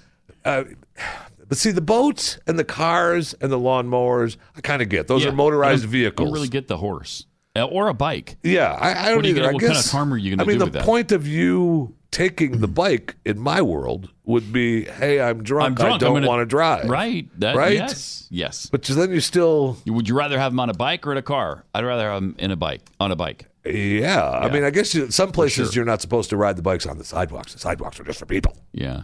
The bicyclists get the road too. You have to share the road. Did you see the story over the weekend uh, about the trans team that won the Texas, the, the Funny- girls Texas Uh, uh, wrestling it's- state It's funny you say that. I was just going to give uh, her, Her or him, well, him. congratulations. She wants to be called he. So Okay. Well, she's she's getting there, right? Yeah. I mean, that's she's, She's not there yet, though. Wait, once she's she's she, trans- he, she is not there. She still has She's female parts, and that's why.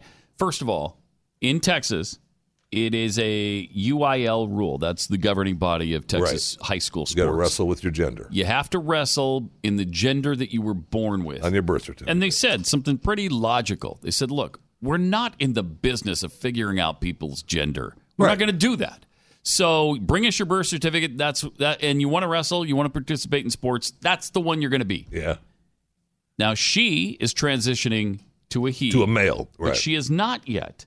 But I will tell you something. When you see the photos, you would think that's a guy. Right. Well, it, you know, between and they said they uh, remember when we first started hearing about this was the was because of the testosterone Yeah. and the drugs. And it was she last year when she, was won the state championship Well, for the junior. first time. Yeah. I mean, this is thirty-two and zero, baby. Well, she was Nobody's beaten. She was.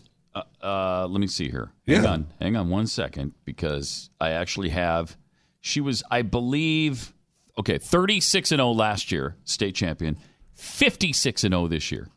Nice. or there was exactly Either the way, other whatever, way doesn't around. matter, whatever. 56 and But 0 she- as a she's junior. undefeated. 36 and 0 this year. But she's undefeated. unbeaten the last Right. two years and won the state championship both times. And uh, the person that she wrestled in the semifinals was 52 and 0, and this person beat them 12 to 2 in the in the Yeah. semifinals. So I mean, it's not even close, and these girls are pissed. Okay, well, They're uh, tired I- of it. I want you to know that his mother, Angela, Yeah. Angela McNew, Yeah, uh, I know what she's. This he has so much stuff. respect for all the girls he wrestles. Of course, he, of course, Al- he does. almost for all the girls he wrestles. Uh-huh. Uh People think Mack has been beating up on these girls he wrestles with. They're tough. he has more to do with skill and discipline than strength. I will Does say it? this: he want he says, and I believe him. He says he wanted to wrestle with the boys. They And- attempted to, right? That was what started the whole hoopla. wouldn't let him. Right. Wouldn't let him. He said, "Nope, you're a girl. Your gender is a, a girl. You're going to wrestle girls." If you want to wrestle, you got to wrestle so he girls. dominated them, and they think it's because the testosterone injections Okay, well- he gets every week, and it could be. I, yeah. So I mean, she's much okay. stronger than the other girls because of the steroids she's taking. Now- Now, she's now- taking them legally. But you're saying right, which which hmm. she's take, which is prescription, Yeah. through the doctor, medically prescribed, which you know gets her out of uh, him out of the way of the the drug issue with the wrestling association, right? But you know, you say that the drugs that he she is taking, you know, makes her stronger and stuff, but that would lead someone to believe that men are different than women. Whoa, And- whoa. I mean, you can go out on a limb if you want, uh, Pat Gray, but. I'm not. You're not going to? Uh, Okay. all right. I, I, I talked about it a little bit this morning with Doc Thompson, Uh-huh. and I, I, I want to change my view.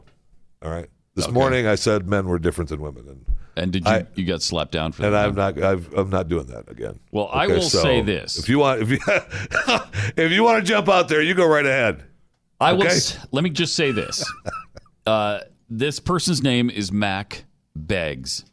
Uh, started out Mackenzie Beggs, now just Mack. Right.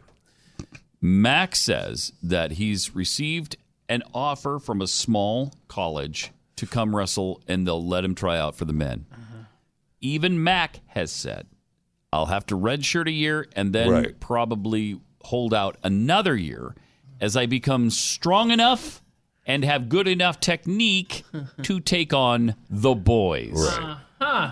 That would lead you to believe that men are and boys are a little different than Oh girls. my gosh! I hope. I I- hope That would lead you to believe that at least Mack thinks so.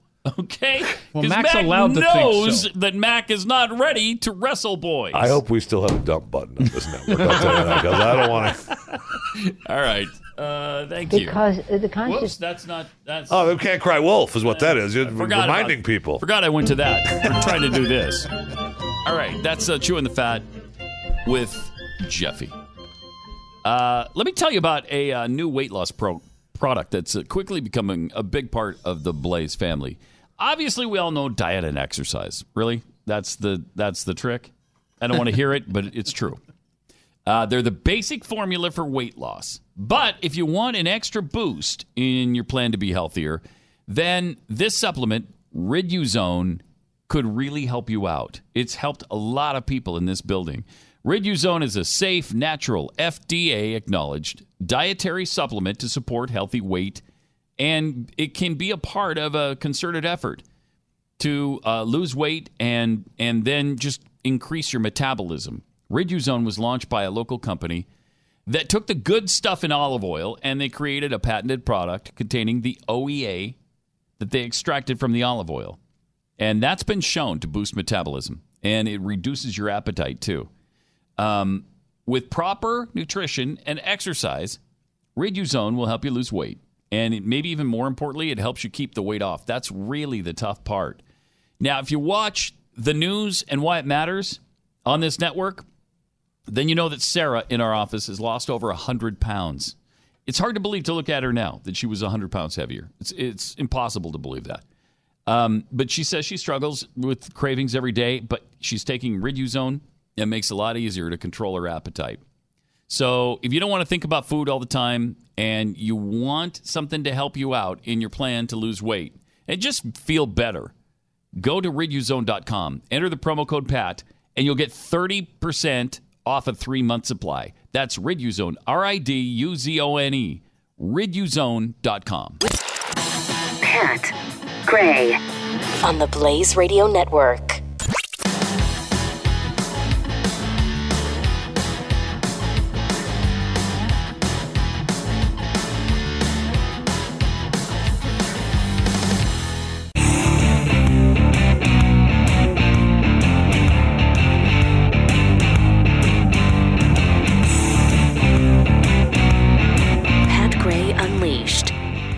Triple eight nine hundred thirty three ninety three. 93. Uh, Jeffy says he's got an update on uh, a couple things on Las Vegas. One of the things that uh, is, uh, you know, we're so big and heavy on the Parkland shooting uh, that happened, which was horrible. Um, we've just seemed to f- almost forgotten Las Vegas happened. Yeah, right. I mean, mm-hmm. but uh, a Southern California attorney filed a class action suit today uh, against the concert attack. Uh, lawyer Mark Robinson says concert goers are owed a refund for the music festival that ended in the Las Vegas shooting, Oh, and, man. and so they're looking to get their money back from the festival, which was you know two hundred fifty to fifteen hundred bucks for the tickets. Mm-hmm. Was a lot of money.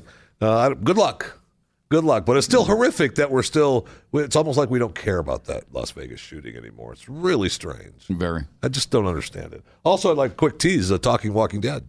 Uh, later on this afternoon will be uh, up for you to download because we had uh, Walking Dead uh, mid-season premiere. plug. Uh, all of a sudden, I just want to mention. Just want to mention. You know, look, it was the mid-season uh premiere last night. Uh, uh, Walking Dead, and that and? means that uh, you'll get the uh, mid-season uh, premiere recap on Talking Walking Dead a little bit later this afternoon with myself and Wow, that's very Jason Buttrill. Very exciting. Thank you. Oh, you, Very. you're welcome. I mean.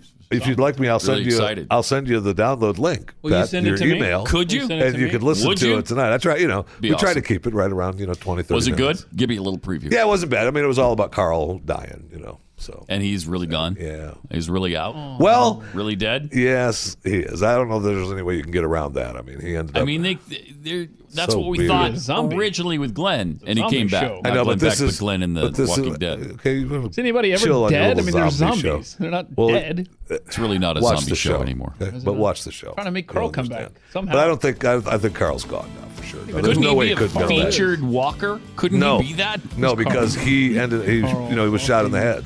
Oh, was he at the end? Oh, at the end, you know, he he ended it in the head. So once that happens, you're done. Uh, that's the. Right. If you'd watch the show, maybe you'd know I that, just don't Mister. care to watch zombie Joe. zombies walking around eating brains and whatnot. Don't care about that. Thank you, Jeffy. Triple eight nine hundred thirty three ninety. Pat Gray Unleashed on the Blaze Radio Network.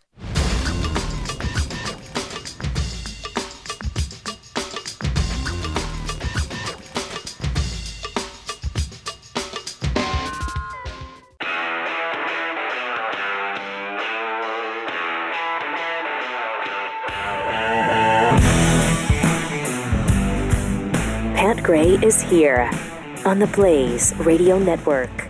Uh, the governor of Florida, Rick Scott, just said teachers should teach, not pack guns. So, wait a minute. Yeah. If you take a gun to school, Yes. you can't then teach Correct. as well. Correct. It's like you you just concentrate. Yeah. You look at the gun all day Yeah. that you brought to school, and you put you put it on the desk, and you just stare at it. Have you been able to ever walk and chew gum at the same time? I yeah, I have. What you? Oh, I, well, I do it a lot. us. I chew a lot of gum. I'm pretty Talent. coordinated. Pretty coordinated. Okay. So if you bring if a teacher brings a gun to school, They forget how to teach. they completely it just vanishes out of their Yeah, head. yeah. You can't have Hmm. them both. Wow. Teachers should teach, not bring guns to school. Okay. Huh. Uh, They're mutually exclusive. Yes. You either teach or you bring a gun. Or we just hire um, veterans to stand there next to the teachers while they teach, and we could just Okay. Right. Take care of that. Right, right, right. I don't know. Uh, the left side of this argument is so unbelievably asinine. Yeah. That you, I mean, you can't even believe it's coming out of the the mouths of adults. Rick Scott is supposed to be a Republican. What has happened to Republicans? I, I just, it's, it's insanity. Uh, teachers should f- teach, not pack guns. Wait, why can't you do both? And and, and if you're a, a reporter and he says that to you, you can't follow up with that? Excuse me, Governor Scott, can't you do both? Uh, I mean, I don't understand. It's the gun is just tucked away somewhere. It's not even an issue until such time as the shooter comes into the into the school. You just teach the rest of the time. That's what you do. You teach. And the gun uh, is only a concern if somebody else brings a gun in that isn't supposed to have one. Uh, wow. Uh, this is just the most bizarre discussion. Um, and that's why this one is so different. The bizarre points are all being listened to and all being considered. Well, yeah, that's a good point. Teachers should teach, not not pack a gun. Yeah, because they can't do them both. You know, you can't bring a gun in and teach. That can't happen. Pick one. It's so stupid. Uh, you know what I liked though over the weekend at the CPAC uh, wrap up was the speaker. Well, I like some of what she said. Mona Charen of the National Review called out CPAC in a pretty strong way. Uh, it was it was interesting. Uh, part of what she said, I, I agreed with a great deal. Part of which I, I didn't. Here's- I'm disappointed in people on our side Okay. for being hypocrites about uh, sexual harassers and abusers of women who are in our party, who are sitting in the White House, who brag about their extramarital affairs, who brag about mistreating women. And because he happens to have an R after his name, we, we look the other way, we don't complain. Um, this, is, this is a party that was ready to um, endorse, the Republican Party endorsed Roy Moore uh, for the Senate in Yeah, the ac- state of Alabama, even just though he was a credibly accused child molester. You cannot Wow. claim that you No. stand for women And this part I disagree with. He he was a credibly accused child molester. What does that mean? So if you're credibly accused, you're just guilty and you can't run for office? That that's madness. Absolute madness. and, and put up with that. Uh-huh. Well, you know, this is this is a really interesting point because It is an this, interesting There's been this, ex, this and there are many, um, but there have been there's been this explosion of sexual harassment scandals, Mhm. and in many cases. Accusation has been equal to conviction, right? right. Many people Good get point. accused, and that's all anyone needs. I, I worry, honestly, I worry about the young men as well as the young women because they're they have no idea what to do. So that's right. You can, lot of input from the audience. Actually- good guys, right? Speaking of and that's speaking of bad guys, there was quite an interesting person. Here's her there was quite an interesting person who was on this stage the other day. Her name is Marion Le Pen. Exactly. Now, why was she here? Good question. Why was she here? Uh, she's a young, no longer in office politician from France. I think the Mm-hmm. only reason she was here is because she's named Le Pen.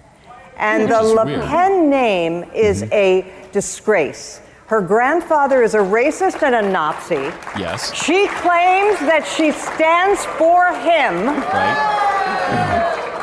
Listen to the and, defense. and the fact that CPAC invited her is a disgrace. well, To her credit, she said that at CPAC.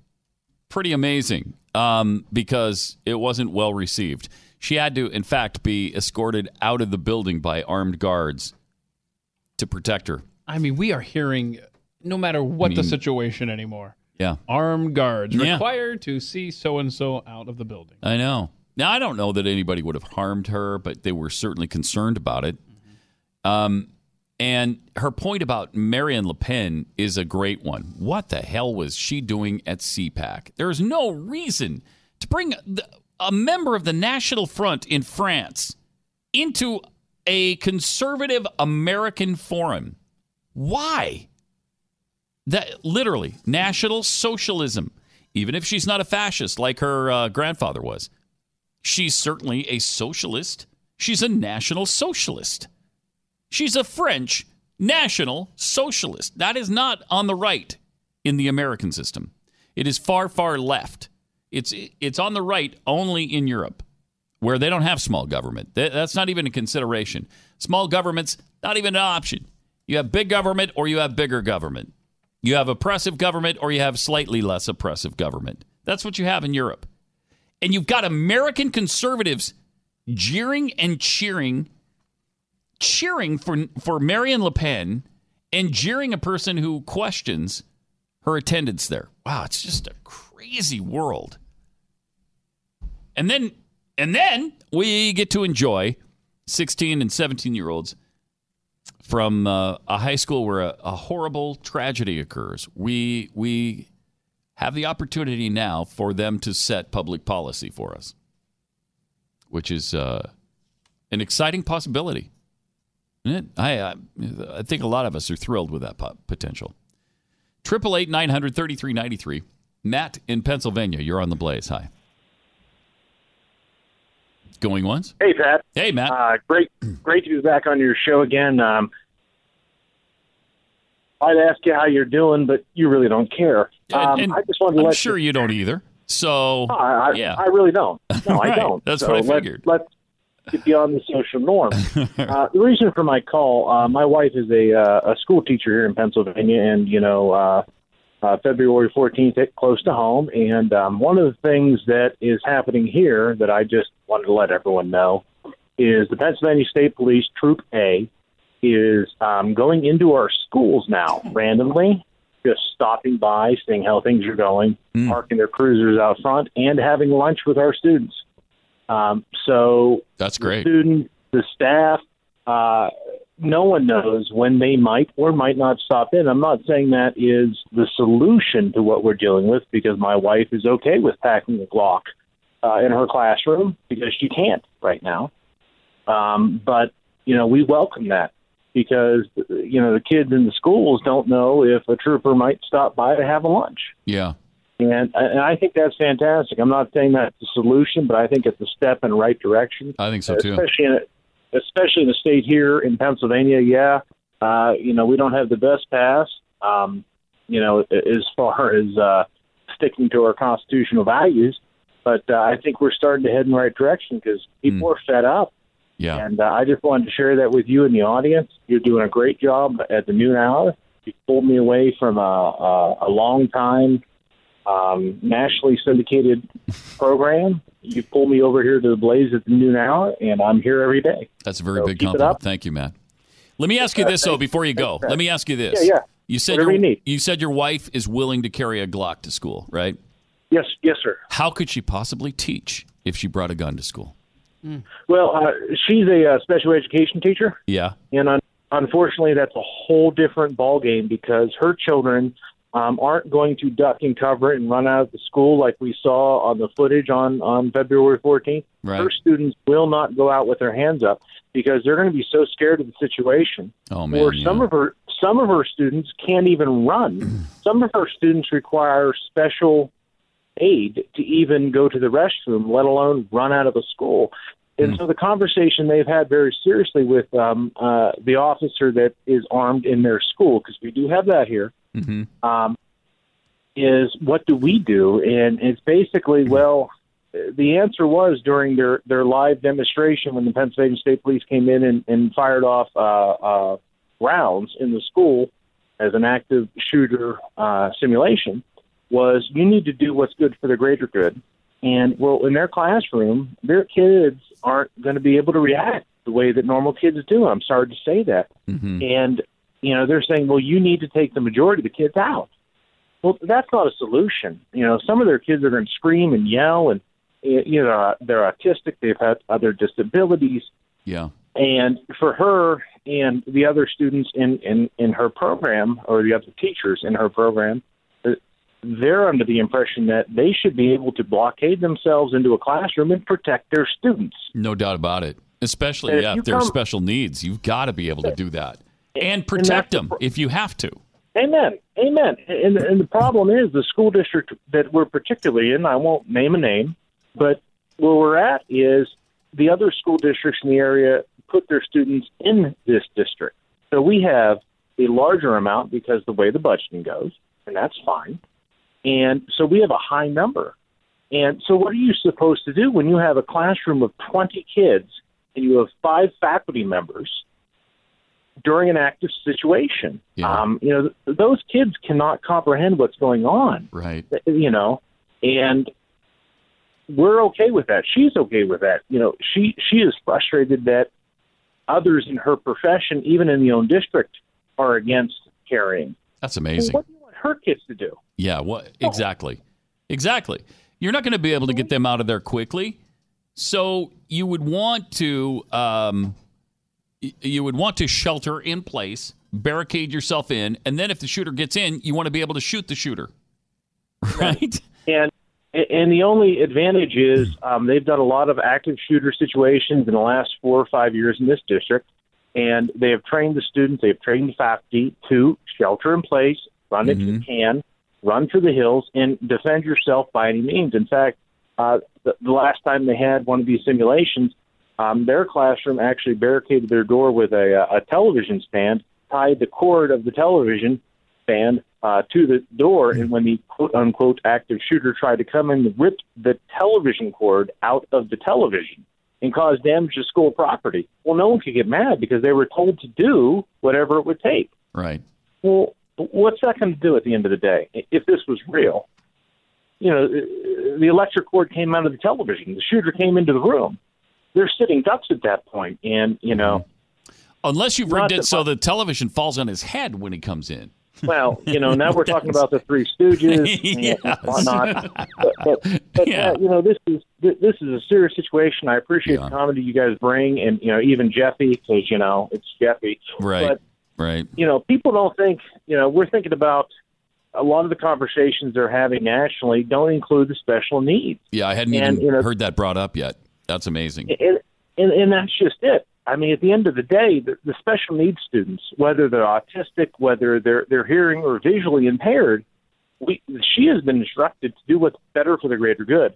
That means, Pat, if your daughter, I'm sorry to say this, but Pat, if your daughter is visually impaired and she can't see her way out of the situation, my wife is now instructed to take the rest of the classroom out and leave your daughter alone. Good heavens. How is that fair? Good. They need to barricade themselves in. They need to to retreat into their rooms. They Wow. need to try to, and even if they do that, their children aren't going to be quiet. I wouldn't. I, I mean, or- the do the do the parents of the special needs kids know that that's the edict that she's been given? Well, you know, I'd go out of my call. mind. I would go out of my mind. and that's a tough call because you can't.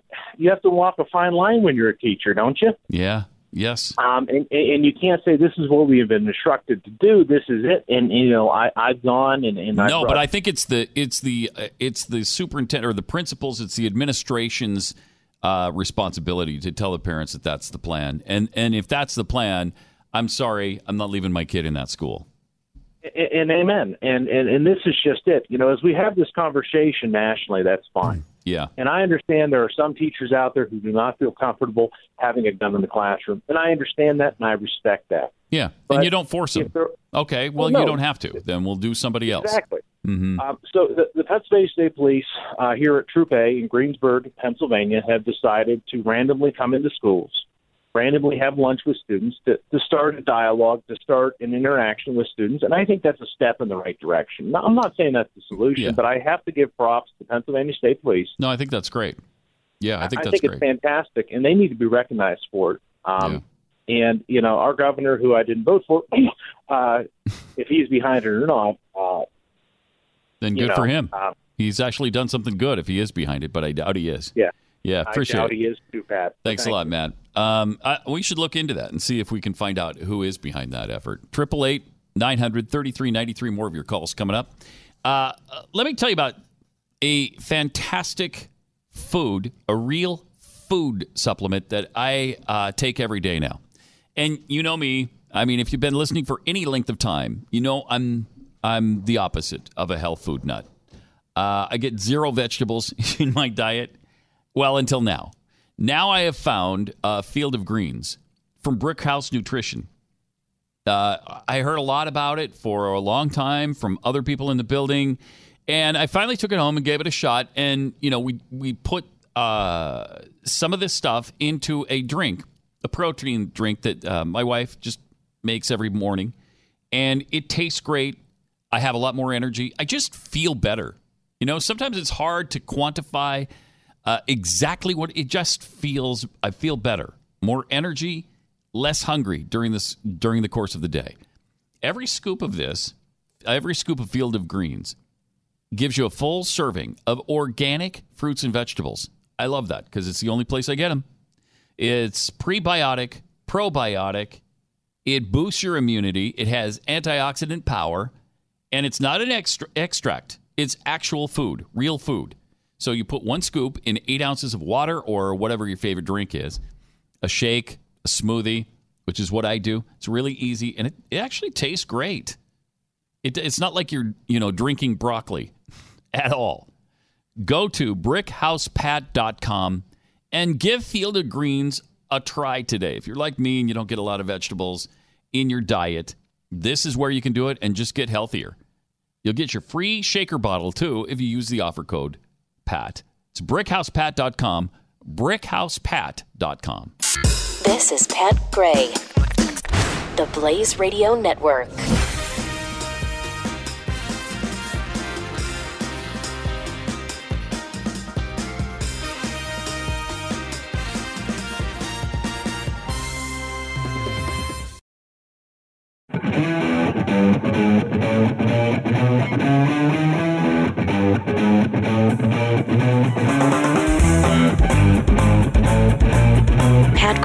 Returns.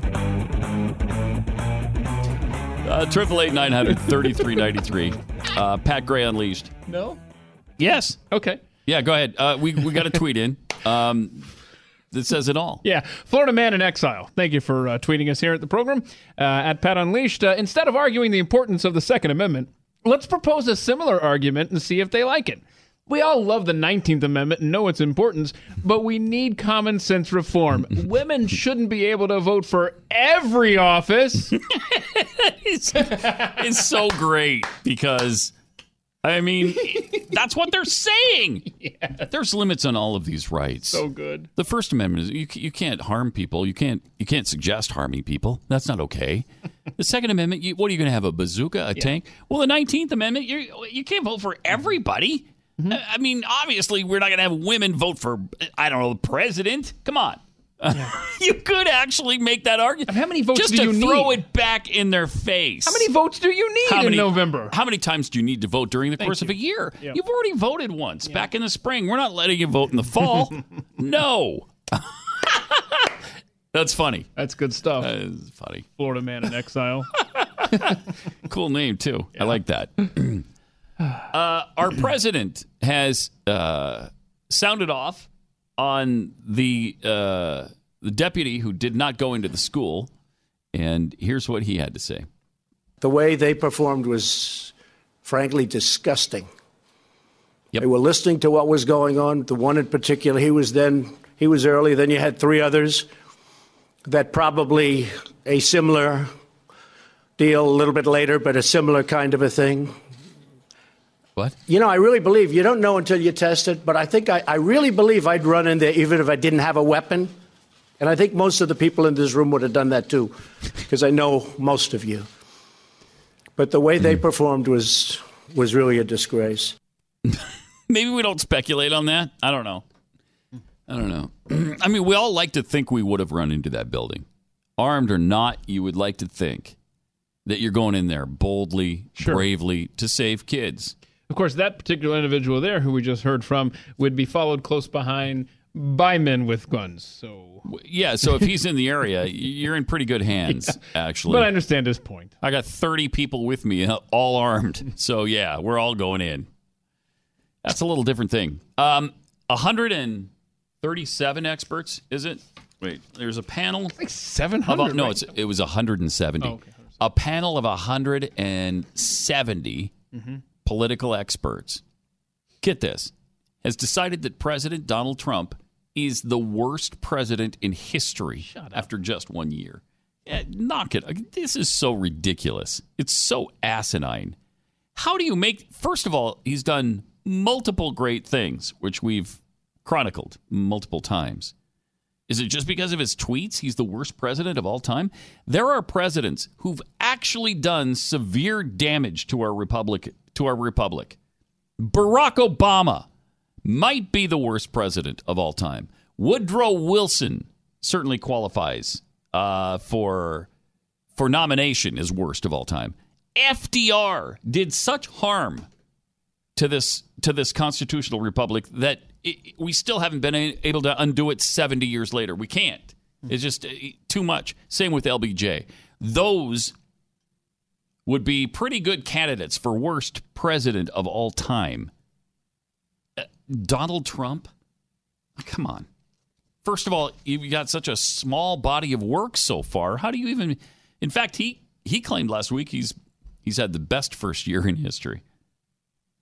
Uh, but their bottom 10 is uh, Taylor, Hoover, Tyler, Fillmore, Harding, Warren G. Harding, the 39th president. That it shows they know nothing about his presidency. nothing. Andrew Johnson, Franklin Pierce, W.H. Harrison, Buchanan, who uh, until this time wins every worst of poll uh, until Donald Trump. Wow, that's that is just. I'm sorry. That's freaking crazy. where was Barack Obama and uh, where was Bill Number? Clinton? Well, let's look. Jimmy Uh, Carter. here's a list of the best. oh, okay. Oh, the best. Oh, I'm sorry. Best presidents. thought you were talking about the worst. Now we got a li- best. And we Okay. also have we're going to have the best too. Um, at the very top, I've got no argument with this. Abraham Lincoln. Now people will please don't tweet me and yell at me. And I know if you're in the South, you don't like Abraham Lincoln. I know he took extreme measures. I understand all that. I like him. he saved the Union, and I think that's a pretty good thing. Um, George Washington, number two. Now you could interchange those two easily for me. They rate FDR three best, third best. He is one of the absolute worst. the F in FDR. Then you got Teddy Roosevelt, who sucked as well. Terrible. Thomas Jefferson, fifth. Nah, I put him higher. Uh, Harry Truman, nah. Uh, Dwight Eisenhower, number seven. And number eight, best president, Barack Obama, according to these experts. Get out of here. Reagan, they have ninth behind Obama. And then LBJ at number 10. Come on. Wow, what are they experts at? Triple eight nine hundred thirty three ninety three. Still got to get to more of your calls. We will do that coming up next.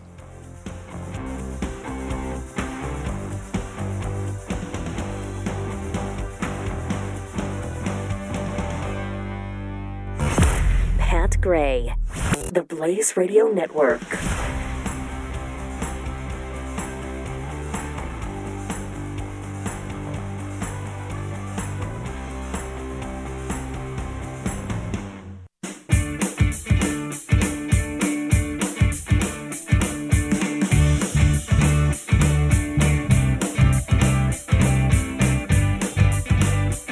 Pat Gray. Even as we speak, there's another one of these Parkland kids on on the tube. Good golly, just no, there's no escape. They're everywhere. They're like Chicken Man. They're everywhere. They're everywhere. Anybody remember Chicken Man? It's probably a reference no one remembers but me. Uh, Triple eight nine hundred thirty three ninety three. Uh, You can also tweet us at Pat Unleashed. Got some tweets here from Burbacks. Pat needs to stop saying only you can prevent forest fires. That requires personal responsibility, and that's no longer allowed Thank in. America. You. are right. That's not a thing anymore. Not a thing. From Kaboom, just hurtful. I don't, I don't even understand why we deserve this. If BYU or Nebraska keep losing, Okay. I'm sure the schools will reward the losing coaches with contract extensions for their amazing leadership. It's not necessary. It's not. It's not. Uh, just too muck and fetch. One of the greatest names on all of the internet. Really? Uh-huh. I like that Uh, I wonder how quickly and thoroughly the Broward County sheriffs would have investigated the square root symbol. They're probably on it right now. Um, stop saying triggering. Oh. Don't you know there are triggers on a gun? So insensitive. That's from Non Scriber One. Jaded Empress, when speaking to the younger crowd, perhaps update your comeback phrase to stick that in your pen and vape it. Ah. says, says the cool kids don't use pipes. Got it. Yeah, all right. Uh, let's go to Andy in Georgia. You're on the blaze. Hey Pat, Keith, how are you? Doing good. Uh, I just got a I just got an observation. Mm-hmm. Uh, the sheriff down there in Broward County seems to be uh, putting a lot of distance between himself and the actual events of this thing. He says he's got investigators looking into it. Mm-hmm. What sheriff in the United States would have would get this call and not be on top of it himself? I mean, actually hands on himself. Right. That's a good point. Uh, I, the, yeah. the other question I've got is, you know, you had one uh, school resource officer who I assume is a you know county officer. Uh, he was on the scene. He didn't go in. Okay, that's one guy. You got at least three, if not four, other officers who were also on the scene. They didn't go in. That's an order. That's that's not a bunch of guys that are just scared to you know approach. That That's seems like that seems like a systemic problem then, right? yeah, I, Yeah. I think that's what the sheriff is trying to get away from. Yep. Appreciate it. Thanks a lot, uh, Andy. Steve in Missouri. Welcome to the Blaze. Hey, Pat. Hey. Hey, uh, I remember Chicken Man. I'm I'm a little older. Bless you you for that. Bless you. Good. Uh, no, this morning I rejoined the NRA after many years of not being a member. nice. And uh, They need it right now. They need uh, some support. Uh, I, I have a challenge. I think everybody who listens to the Blaze needs to go and join the NRA. And I don't understand why every gun owner in this country doesn't belong to the NRA. It's only forty bucks a year for a yearly membership. yeah. I mean, you, some guys below that more than just uh, an hour at the at the range on the weekend. You know, oh yeah. Yep. one or one or two boxes of ammo, and that's and if you if you don't belong, you, you you're going to end up losing your right. Yeah. They they know, fight hard for the Second Amendment. They really do. You know, and I I haven't shot any of my guns in almost a dozen years because I don't have anywhere to shoot them since I don't have our farm anymore. yeah. iTargetPro.com. You know, uh, Mm-hmm. I just uh, I, I don't- I don't understand why it's only like five million people long when it's what seventy five million gun owners. No, it's more than that. Um, Is- my understanding is there's like hundred million gun owners. Okay, But- well, I think these these kids are being told that the NRA is just uh, being backed by the the gun law or the gun manufacturers when they don't realize no, it's made up of everybody in this country who joins a gun, uh, owns a gun, and wants to enjoy the the privilege of owning a gun. Yeah. You know, it, it's it, it's it's probably their grandparents. They don't even re- realize their grandpa might be a member of the NRA, or their aunt and uncle, or they, I think they'd be being- blown away at the people that they probably know that are members of the NRA. They'd be. That's right. They're yeah. they're being fed this that it's the gun and ammo lo- lobby, Yep. and that's where all the money. And they're being told, oh, they're donating hundreds of thousands of dollars to each candidate every year, Not true. and it's it's not. Yeah. But they're, believing it. They're yeah, they are. it. Yep. Appreciate it. Thanks, Steve. Yeah, uh, the uh, David Hogg kid said that the uh, the the CEO, the CEO of NRA, Dana Loesch, owns all of these Republican politicians in Washington. She owns them all. She can tell them exactly what to do. A, she's not the CEO. She's a spokesperson. She just started there too. Uh, what two months ago? A Yeah. month or two ago. She was here. Now she's with the NRA. So she, if she does own them all, she worked fast, man. She bought a lot of politicians really quickly. Not the CEO, doesn't own them. The NRA so far this year has spent $265,000 or something to that effect. Total. Total. You don't own anybody for that kind of money. I, even if you gave it all to one politician, I don't think you own him for that kind of money. Come on now. This is just getting ridiculous. Uh, Jackson in Texas, you're on the blaze. Hey, Pat. Hey. Listen, con- uh, good to talk to you. Con- condolences to the families first. Yep. But, uh, very thankful we can view this on the tube. That's awesome. Uh, not sure who's digging a deeper hole in South Florida. Is it Wasserman Schultz? Is it Sheriff Is? Or is it the kid? Anyway, uh, maybe we should call in Eric Clapton. Or do we need to uh, just send Sheriff Is back to uh, Connecticut? Is that where he's from originally? Is it Connecticut? I don't know that. I was going to research it, but uh, I didn't take the time. But it sounds like Uh, it. my I mean, guess would be know the- Brooklyn. You know the political attitude up there. Yeah. Yeah. So anyway, you know he wanted specifics from Dana, and boy, did he dig a deep hole with that one. You know, Sure as the days passed. But uh, but what I wanted to say is, you know, Peterson's communications while he was squatted by the building, they're all on tape. You know, and I realize there's an investigation underway. Um, you know, hopefully this will be revealed very soon for the families, especially the outspoken dad. Yeah. And uh, you know, so you know, all communications are going to show what was going on. And uh, wouldn't you just hate to be uh, Sheriff Iz's campaign manager for the next election? Oh, yeah. Hopefully he doesn't have a chance, but who knows in a Democrat dominated area like that? Who knows? It is Broward County. Yeah. yep. Thanks a lot, Jackson. Appreciate it. Thanks a lot. Uh triple eight nine nine hundred thirty three ninety three. Uh let's go to Rick in Maryland. You're on the blaze. Hey Pat, how you doing? Doing good. Hey, yeah, yeah. Uh, three things to talk about. Uh, one of the first ones is is uh, when I was growing up, my first job that I ever had was I worked at the rifle range at a Boy Scout camp, and the age of that is 11 to 18 years old. So we Wow. would bring in Boy Scouts and we would shoot 22s and teach them, you know, gun safety and responsibility from the age of 11 to 18. And it really kind of touched a nerve when I hear everybody trying to raise the age to 21.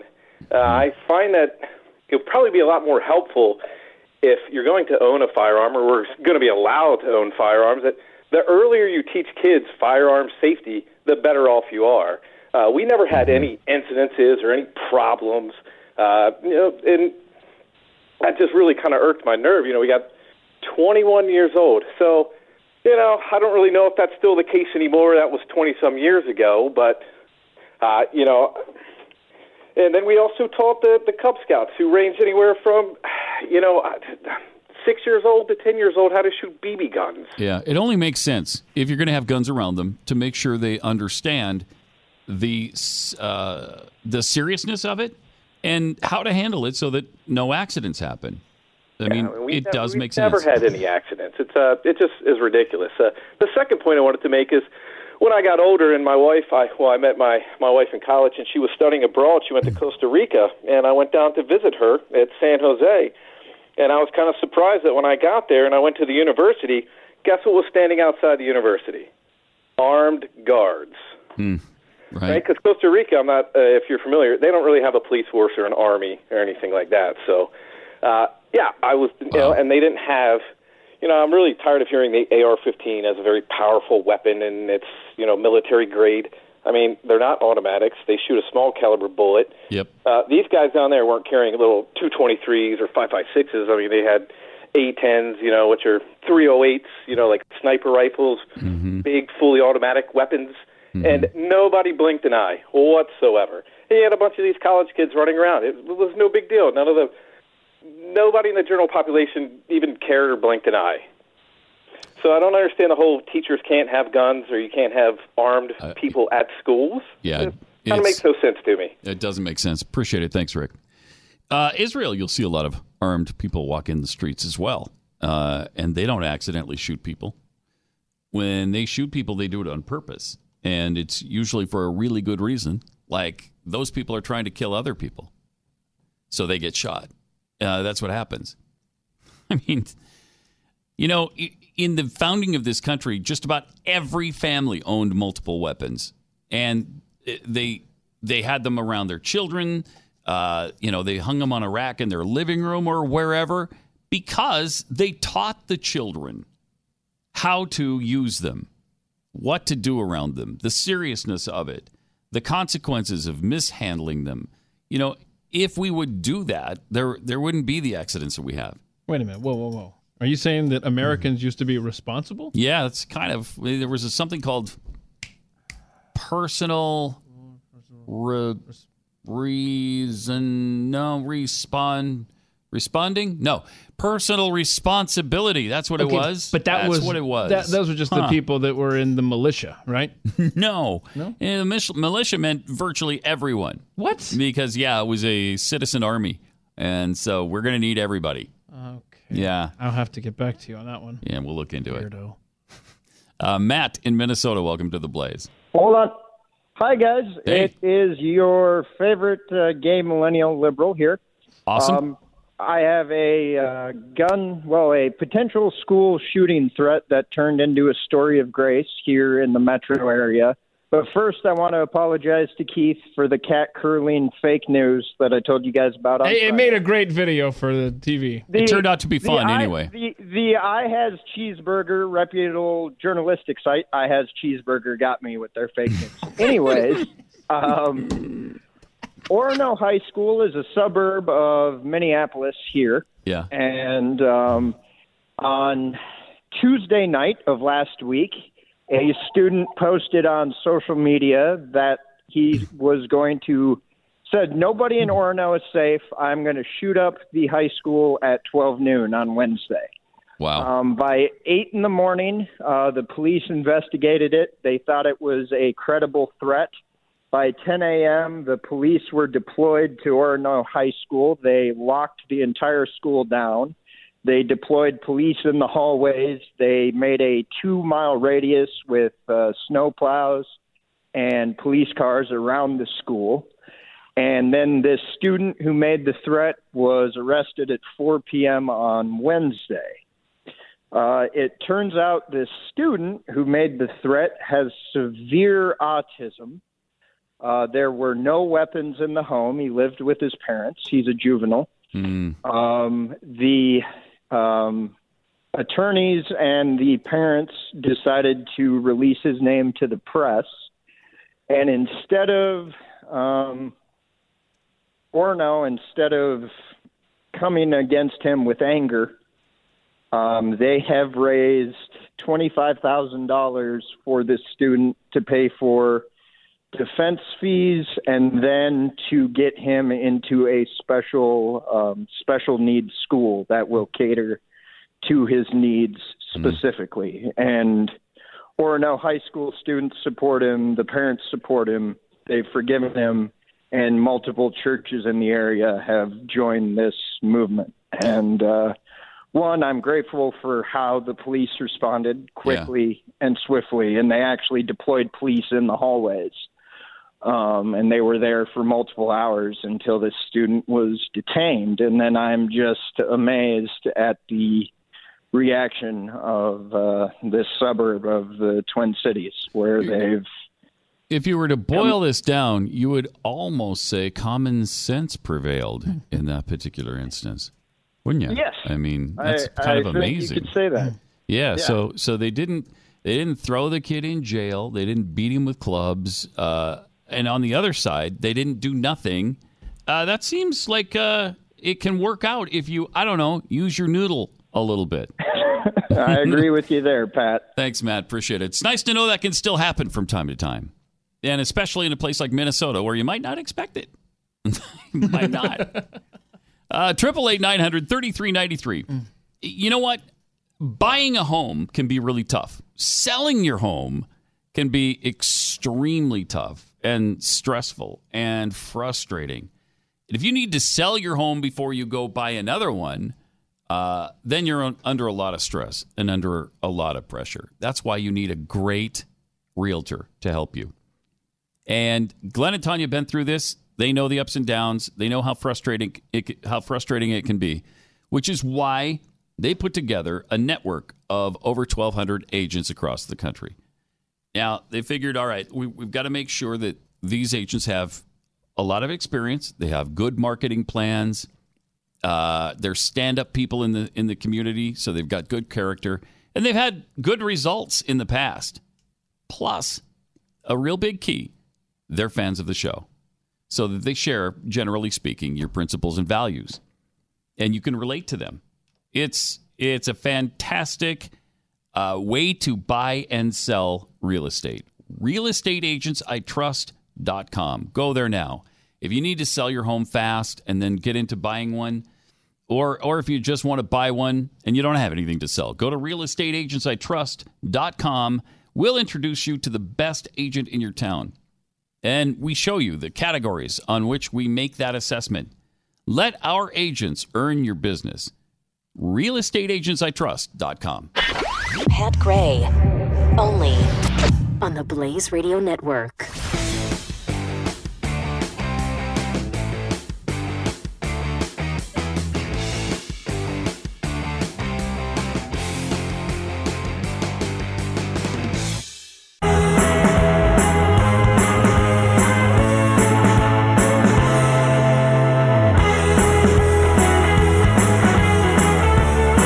Now back to Pat Gray on the Blaze Radio Network. Was my family the only one in America to enjoy the Olympics? I love them. We love them in my house. And watch them pretty much every night. Curling. I enjoyed it. And I enjoyed even curling this year because we had a team that was tremendous. Mhm. They won the gold medal. I think we can say that now safely because the Olympics are completely over and hopefully you've seen it already. Hap- happened 12:30 Friday night. Are we safe? I think we're safe. I think we're out of the danger zone. so we we had a big blitz the last two or three days Yeah. of the Olympics and virtually doubled our medal take from 12 where we were kind of stuck to 23 for the whole Olympics. Had we performed that whole time, uh, it would have been nice, and we probably would have won the Olympic games again, but we didn't. So Norway was number one with 39. 39.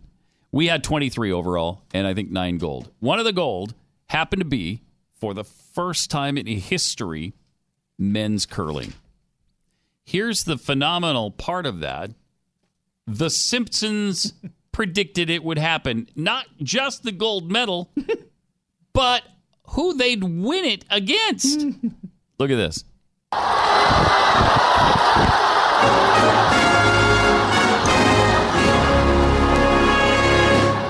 All right. Oh, it's just for a date night. Wonderful, homie. Take that, Sweden. Tell me how my ice tastes. oh, it was Sweden, not Switzerland. Swe- did we win it against Sweden? Yes. Okay. So we actually did in real life win the gold medal mm-hmm. in curling against Sweden. Stick that in your frozen pipe. How weird is that? It's awesome. And it's even weirder because it's not the first time the Simpsons have predicted the future. They've done it like 14 times that uh, we're aware of. They predicted Lady Gaga on the episode Lisa Goes Gaga. Lady Gaga was shown suspended by cables flying over the audience at a concert. Well, she did that at the Super Bowl last year. Then there was the 2016 Nobel Prize winner. In a 2010 episode, Milhouse predicted that Bengt R. Holmstrom would win the Nobel Prize in economics. And sure enough, in 2016, Holmstrom and Oliver Hart were announced as joint winners of the Nobel Prize. Six years before it happened, they predicted how that is so weird. The Simpsons also predicted that a talk show host, well, not a talk show host, a reality show host, Donald Trump would become president 17 years ago in an episode titled Bart to the Future. Lisa becomes president after Donald Trump, apparently, uh, and apparently after Donald Trump ruined the economy, supposedly. so they predicted he would be president. He's standing at a podium uh, as president, and it says Trump, and then un- underneath, America, you can be my ex-wife.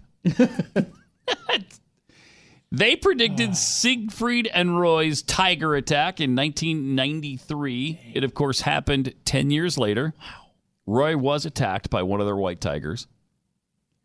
Uh, Arnold Palmer on the 28th season premiere, the satirical series, made Arnold made an Arnold Palmer joke. On the day that golfer Arnold Palmer died, Homer Simpson tells his wife Marge that he plans to Arnold Palmer his pal Lenny. Arnold Palmer Lenny, Marge responds. You're gonna you're going to Arnold Palmer Lenny? He was of course referring to the lemonade and ice drink mixture, which was named after the golfer. Uh, faulty voting machines. During the 2012 e- elections, a voting machine proved faulty when votes cast for Obama went to Romney. Instead, in a 2008 episode, Homer went to the voting booth to cast a vote for Obama, but his vote went to McCain instead. this is kind of almost creepy. It's so weird. In a 1998 Simpsons, The Wizard of Evergreen Terrace, Homer writes out an equation on a chalkboard, which, if solved, if solved, you get the mass of a Higgs boson that's only a bit larger than the nanomass of a Higgs boson actually is. And apparently it was. How did they do this? Apparently it was correct. They predicted a horse meat scandal. Uh, That happened. Guitar Hero, the now basically extinct but once popular video game Guitar Hero, was first released in 2005.